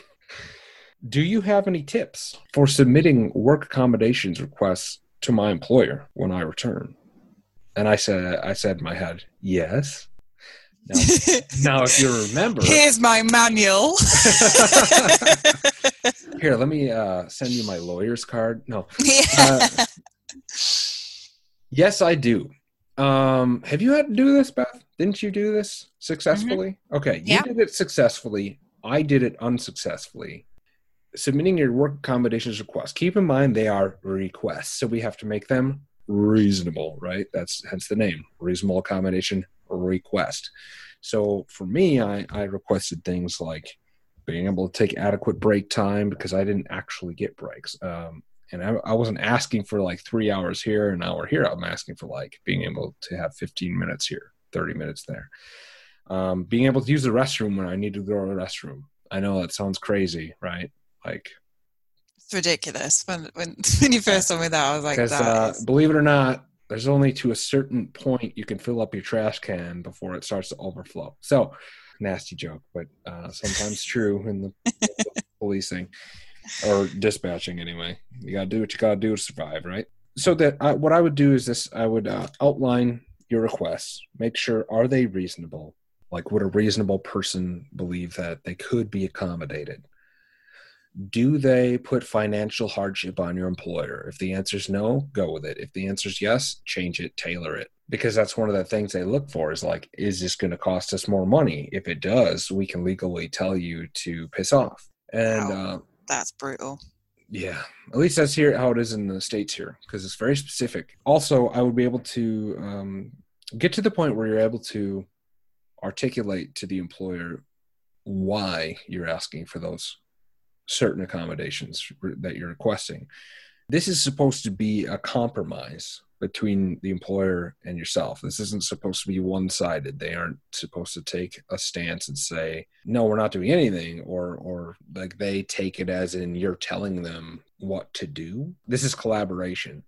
hmm Um, for me, I didn't have that. I was just immediately sent to disability leave, short term, and when that ran out, fired, gone. Listen, that that is a possibility.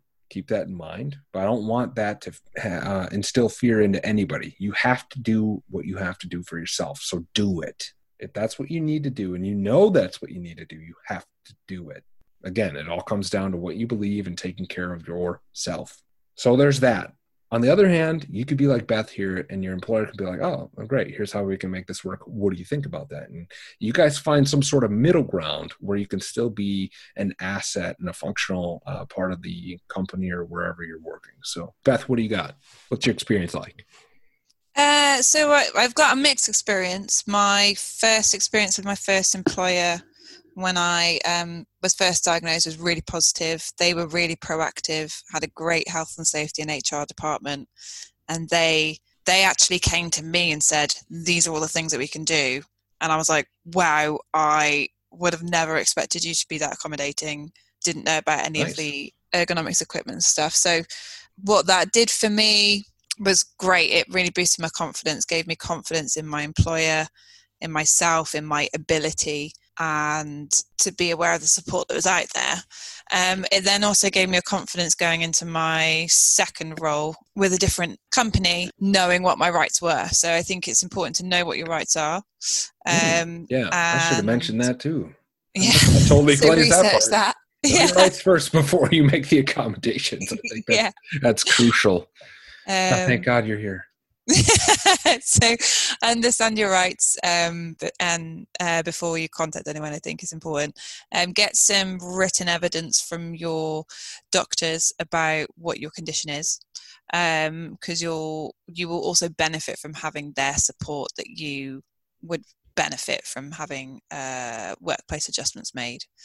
And if you're approaching your employer like i did the second time round go in with the you know with with the best case scenario for yourself and expect them to chip it down a bit because um, they don't in certain areas they don't have to make any adjustments. It is their choice as to whether they do. For me living in the uk they wouldn't be able to sack me or force me on leave um, because that would be discrimination but they could or they, they could have found an alternative employment for me better suited to my condition or reduce my hours um, or or find a job that had shorter hours etc because um, that was the only real workplace and accommodation that my second workplace didn't make. They allowed me to work 10 till 6 as opposed to 9 till 5 um, but what really helped me in my previous employer was doing all my hours in four days as opposed to five days because I had a complete rest day in the week, um, mm-hmm. the other way around.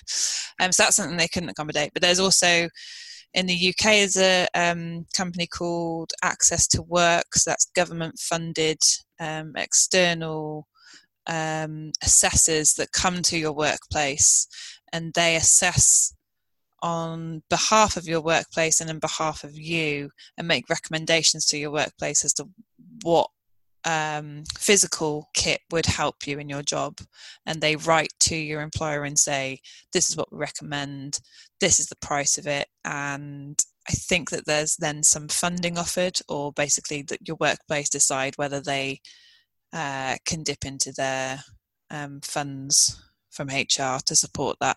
And I, I didn't have any issues with that. They got me everything that was recommended apart from Dragon technology at that point, which I now have from Disabled Students Allowance. If you have any issues or come across any barriers or um, negativity or bullying or harassment, even as well, um, get in touch with your union um, and get support. If you don't have a union, I do not know the answer to that. Unions are kind of being done away with here. Yeah. Yeah. I would say maybe uh, a lot of people are scared of this, but know that if you're in the States, consider an attorney that specializes in this. Mm-hmm. And sometimes just having one um, kind of ready to fight on your behalf kind of makes your employer just like, oh, okay, maybe we have to look at this a little more seriously here. But also, like most attorneys here, I don't know, um, maybe there too, Beth, is like they won't ask for payment unless they have to win a case or unless they you know there's money involved. So potentially yeah. like worst case you might have to pay like a um, retainer fee. So like say you have to pay a few hundred dollars to keep them on retainer in case you have to do all these things. If that few hundred dollars gets your accommodations for you then perhaps that's worth it. So it's all about kind of weighing is this going to benefit me? Is it worth it? Yeah always measure the stress in those situations and the impact of that stress. If something's stressing you out and like not getting the answer that you need or want Yeah, there's a flip side. You could also just downsize and and forget that battle and move on to something else. Easier said than done to just be like, hey, quit, do something else, uh, find Yeah. a different place. But Yeah, I I, really I need to say I say work, that. then- Yeah. yeah, because I I mean I didn't quit, but I got I got as you would say sacked. Yeah. And I say that Turned from out to be a experience me, because, yeah. I got to the point where I had to quit because I made myself so ill fighting against the stress of it all and it wasn't worth it. So, Yeah, you can hear about that podcast 27 and 28 with yours truly, Bethan Collier, the Black Widow the, I am the Black Widow. the Chronic Victory podcast, Avengers or whatever you want to call it. Hopefully, Marvel doesn't like sue me over this. I don't know. I want to get a badge. A badge. I can, I, can, I'll make you one. It's made of paper. All right. Sweet. Work accommodations. All right. Check. Right. Last question. check. We got the last question now. That was solid. We have the last question. We kind of touched we kind of touched on it with your Beth's coronavirus tips for survival. However, how do we stay positive during quarantine slash isolation? How can we stay positive? We focus on the cans and not the can'ts. We take regular breaks for ourselves, for ourselves, and from ourselves as well. and by that, I mean doing something different to what you were doing 10 minutes ago. So this passing the time at home in mm-hmm. isolation, gift or curse? That's my question. Gift. Gift. I think so too. We have to look at the positives. Maybe that maybe how do we stay positive? Look at the positives. Yeah. Perspective, man. Take this time to maybe this is the best time to be mindful since we've hit mindfulness today. Yeah. Reflect on kind of where you're at. Take a legitimate break from the work you've been doing, the things you've been battling.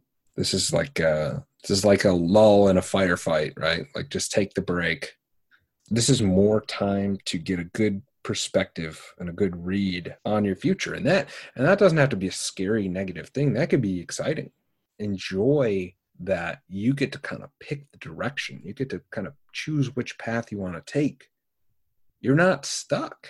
Right now you might be stuck at home or feel like you i keep hearing people say stuck but in most places you could still go out for a walk or or you know but again if that's too much anxiety listen you could even pretend. Hell i pretend i'm like when i'm really sick and i'm or i'm going into like mri yeah that's the really loud one that's in it uh, The magnet, the massive polar. yeah and you can like feel the pulses through and through your body and just make Yeah. you sick and i, I always am Ding, like, ding, ding, ding, ding, ding, "Nah, ding. nah, nah, nah, nah." yeah like really. I, I hate it i hate it but I, I like what gets me through it and it sound makes me sound like a child I pretend I'm like an astronaut and I'm in a spaceship. Year like light years away, I'm Matthew McConaughey in whatever that movie was, where uh, Interstellar or something, right? And I'm like In that awful one. yeah, and I'm and I'm gonna be like in some sort of I don't know imaginary awesome journey. Like I'm just pretending, and I'm starting to have fun with it, pretending I'm a character, or and it gets me through the MRI before I know it, it's over. It's been like two hours. It was a long one. This has happened more than once. So you could pretend there's like a terrible snowstorm outside. Guess what you'd be doing? Okay. Maybe there was a natural disaster, earthquake, tornado, whatever. Guess what you'd be doing? Kind of like the whole thing I said before is like the rules haven't changed. Yeah. The game's the same. There's just like another player. It's the same thing. You could be doing this anyways. It's just a different like don't let the the the reason why you're doing it define how you feel about it. If you had a 2 week say snowstorm that was just so bad that everybody had to stay home and isolated, would you be happy about that? Probably. You'd be like, "This is awesome. Snow day. Woo." So, okay, uh, and again, not like undermining that people are hurting and suffering from this, but if we have to look at a positive, you could be doing this anyway in different context. So you you you'll survive, you'll get through it. Look at things that you like to look at. You said you said Beth, you're staying away from the news, you're staying away from social media, and that it kicks ass. Like I'm so proud of you for that Yeah. because it's hard for me to convey this, but I'll try. Um, when I say things like start doing the things you want to do, that includes start digesting and start looking at the things you want to look at and the things that you you feel hatred towards, the things that upset you, turn it off. Yeah, you have that power. Yeah. If you have a conscious mind right now, you have that power to do that. Start looking at things. Hell, look at some funny memes. There are a lot of funny coronavirus memes. Even if I was sick, I think I'd still like them because they're hilarious. There's a lot of good Tiger King ones too. I, I get. I'll watch it. yeah. Are you being start- sponsored by? hey, how's this for an idea uh, to stay positive? Start trolling your friends. It's April. We had to cancel April Fools yesterday, but I mean, you can still send them dank memes or something. I don't know. I thought that's what your two-hour late to our uh, recording yesterday was about. It's just a big prank. How long can I make her wait? oh my gosh, was that was yesterday? That was April Fool. I didn't put that together till now. Shit, I'm so sorry about that. I always tell people not to apologize, but I think it, uh, when when it's necessary, still do it. So what I ah, mean but is yes- don't apologize I- for your illness. Yeah, sorry, not sorry. yeah, exactly. I feel I still feel bad about that. No but- need. I mean, listen. Let it go. I think another connecting, staying connected to like I'm online with Beth right now, chilling. Stay connected to people. Yeah, You and don't have get to sit there and be isolation doesn't mean you don't have to talk to people. Start binge watching Fifty Shades of Grey if that's your thing. Like start doing shit. I don't know. There are so many things you could be doing right now. And I think that would all be positive. But think it's very important not to not to give light to the negative. And if you want to say, oh well I need to watch the news because I need to be informed, well, okay. But there's different ways you can you'll get the information. You don't necessarily you don't have to have the news on 24 7 and i know people right now beth get this shit they're falling asleep to it really, yeah, yeah like It's that's like they're sitting there all day with their coffee not healthy. Take a Yeah. break from it. these, these are like some of my relatives even they're just like sitting there constantly it's like of course you're gonna think every day is armageddon if you if you do that it's like not Yeah, and then you're in constant fight and flight mode. It's not. That's not a healthy place to be. yeah hazardous to your health it's like smoking how are you gonna stay positive I am going to stay in a routine. I'm going to get my hours walk a day, uh, which I didn't do yesterday, so my back is suffering i'm today sorry for did it. you say hours Hour, as in an hour, an, hour hours. long Yeah, hours long, an hours long, that's a Hours long long. one one hours long, one hours long that's still long up to an hour. I don't, I don't do an hour every day. God, have you seen me? Um, uh, staying in touch with relatives, doing what I can for other people safely.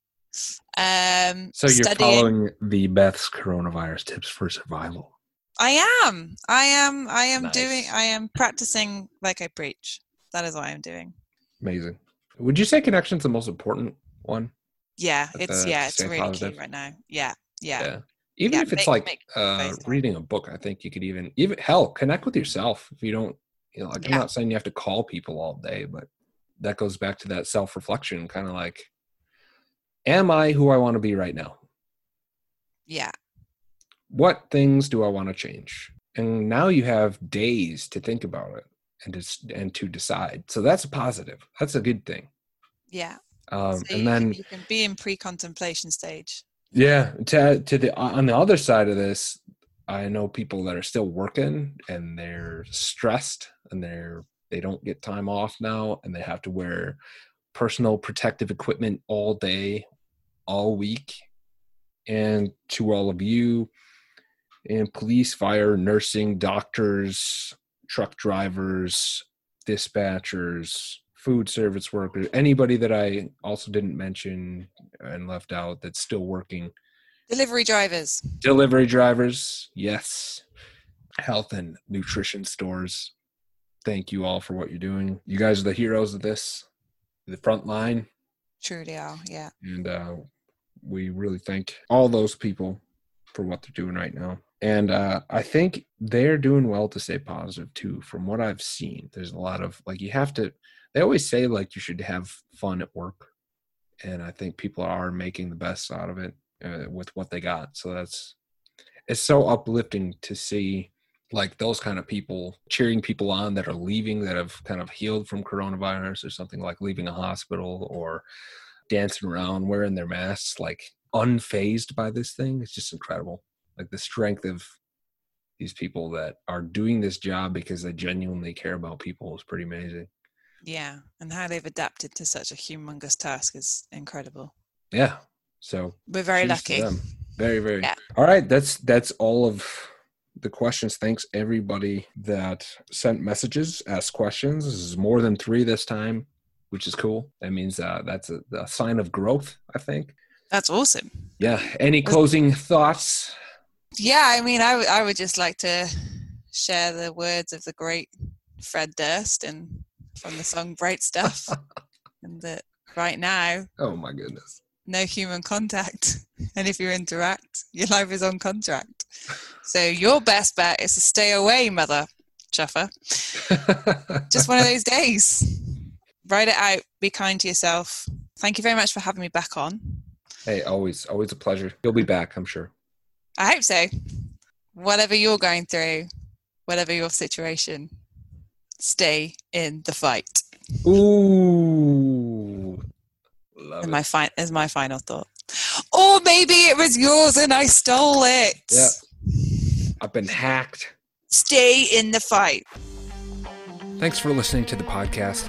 I hope you heard something that inspired you and that you continue to tune in. Feel free to reach out to me on social media or by email.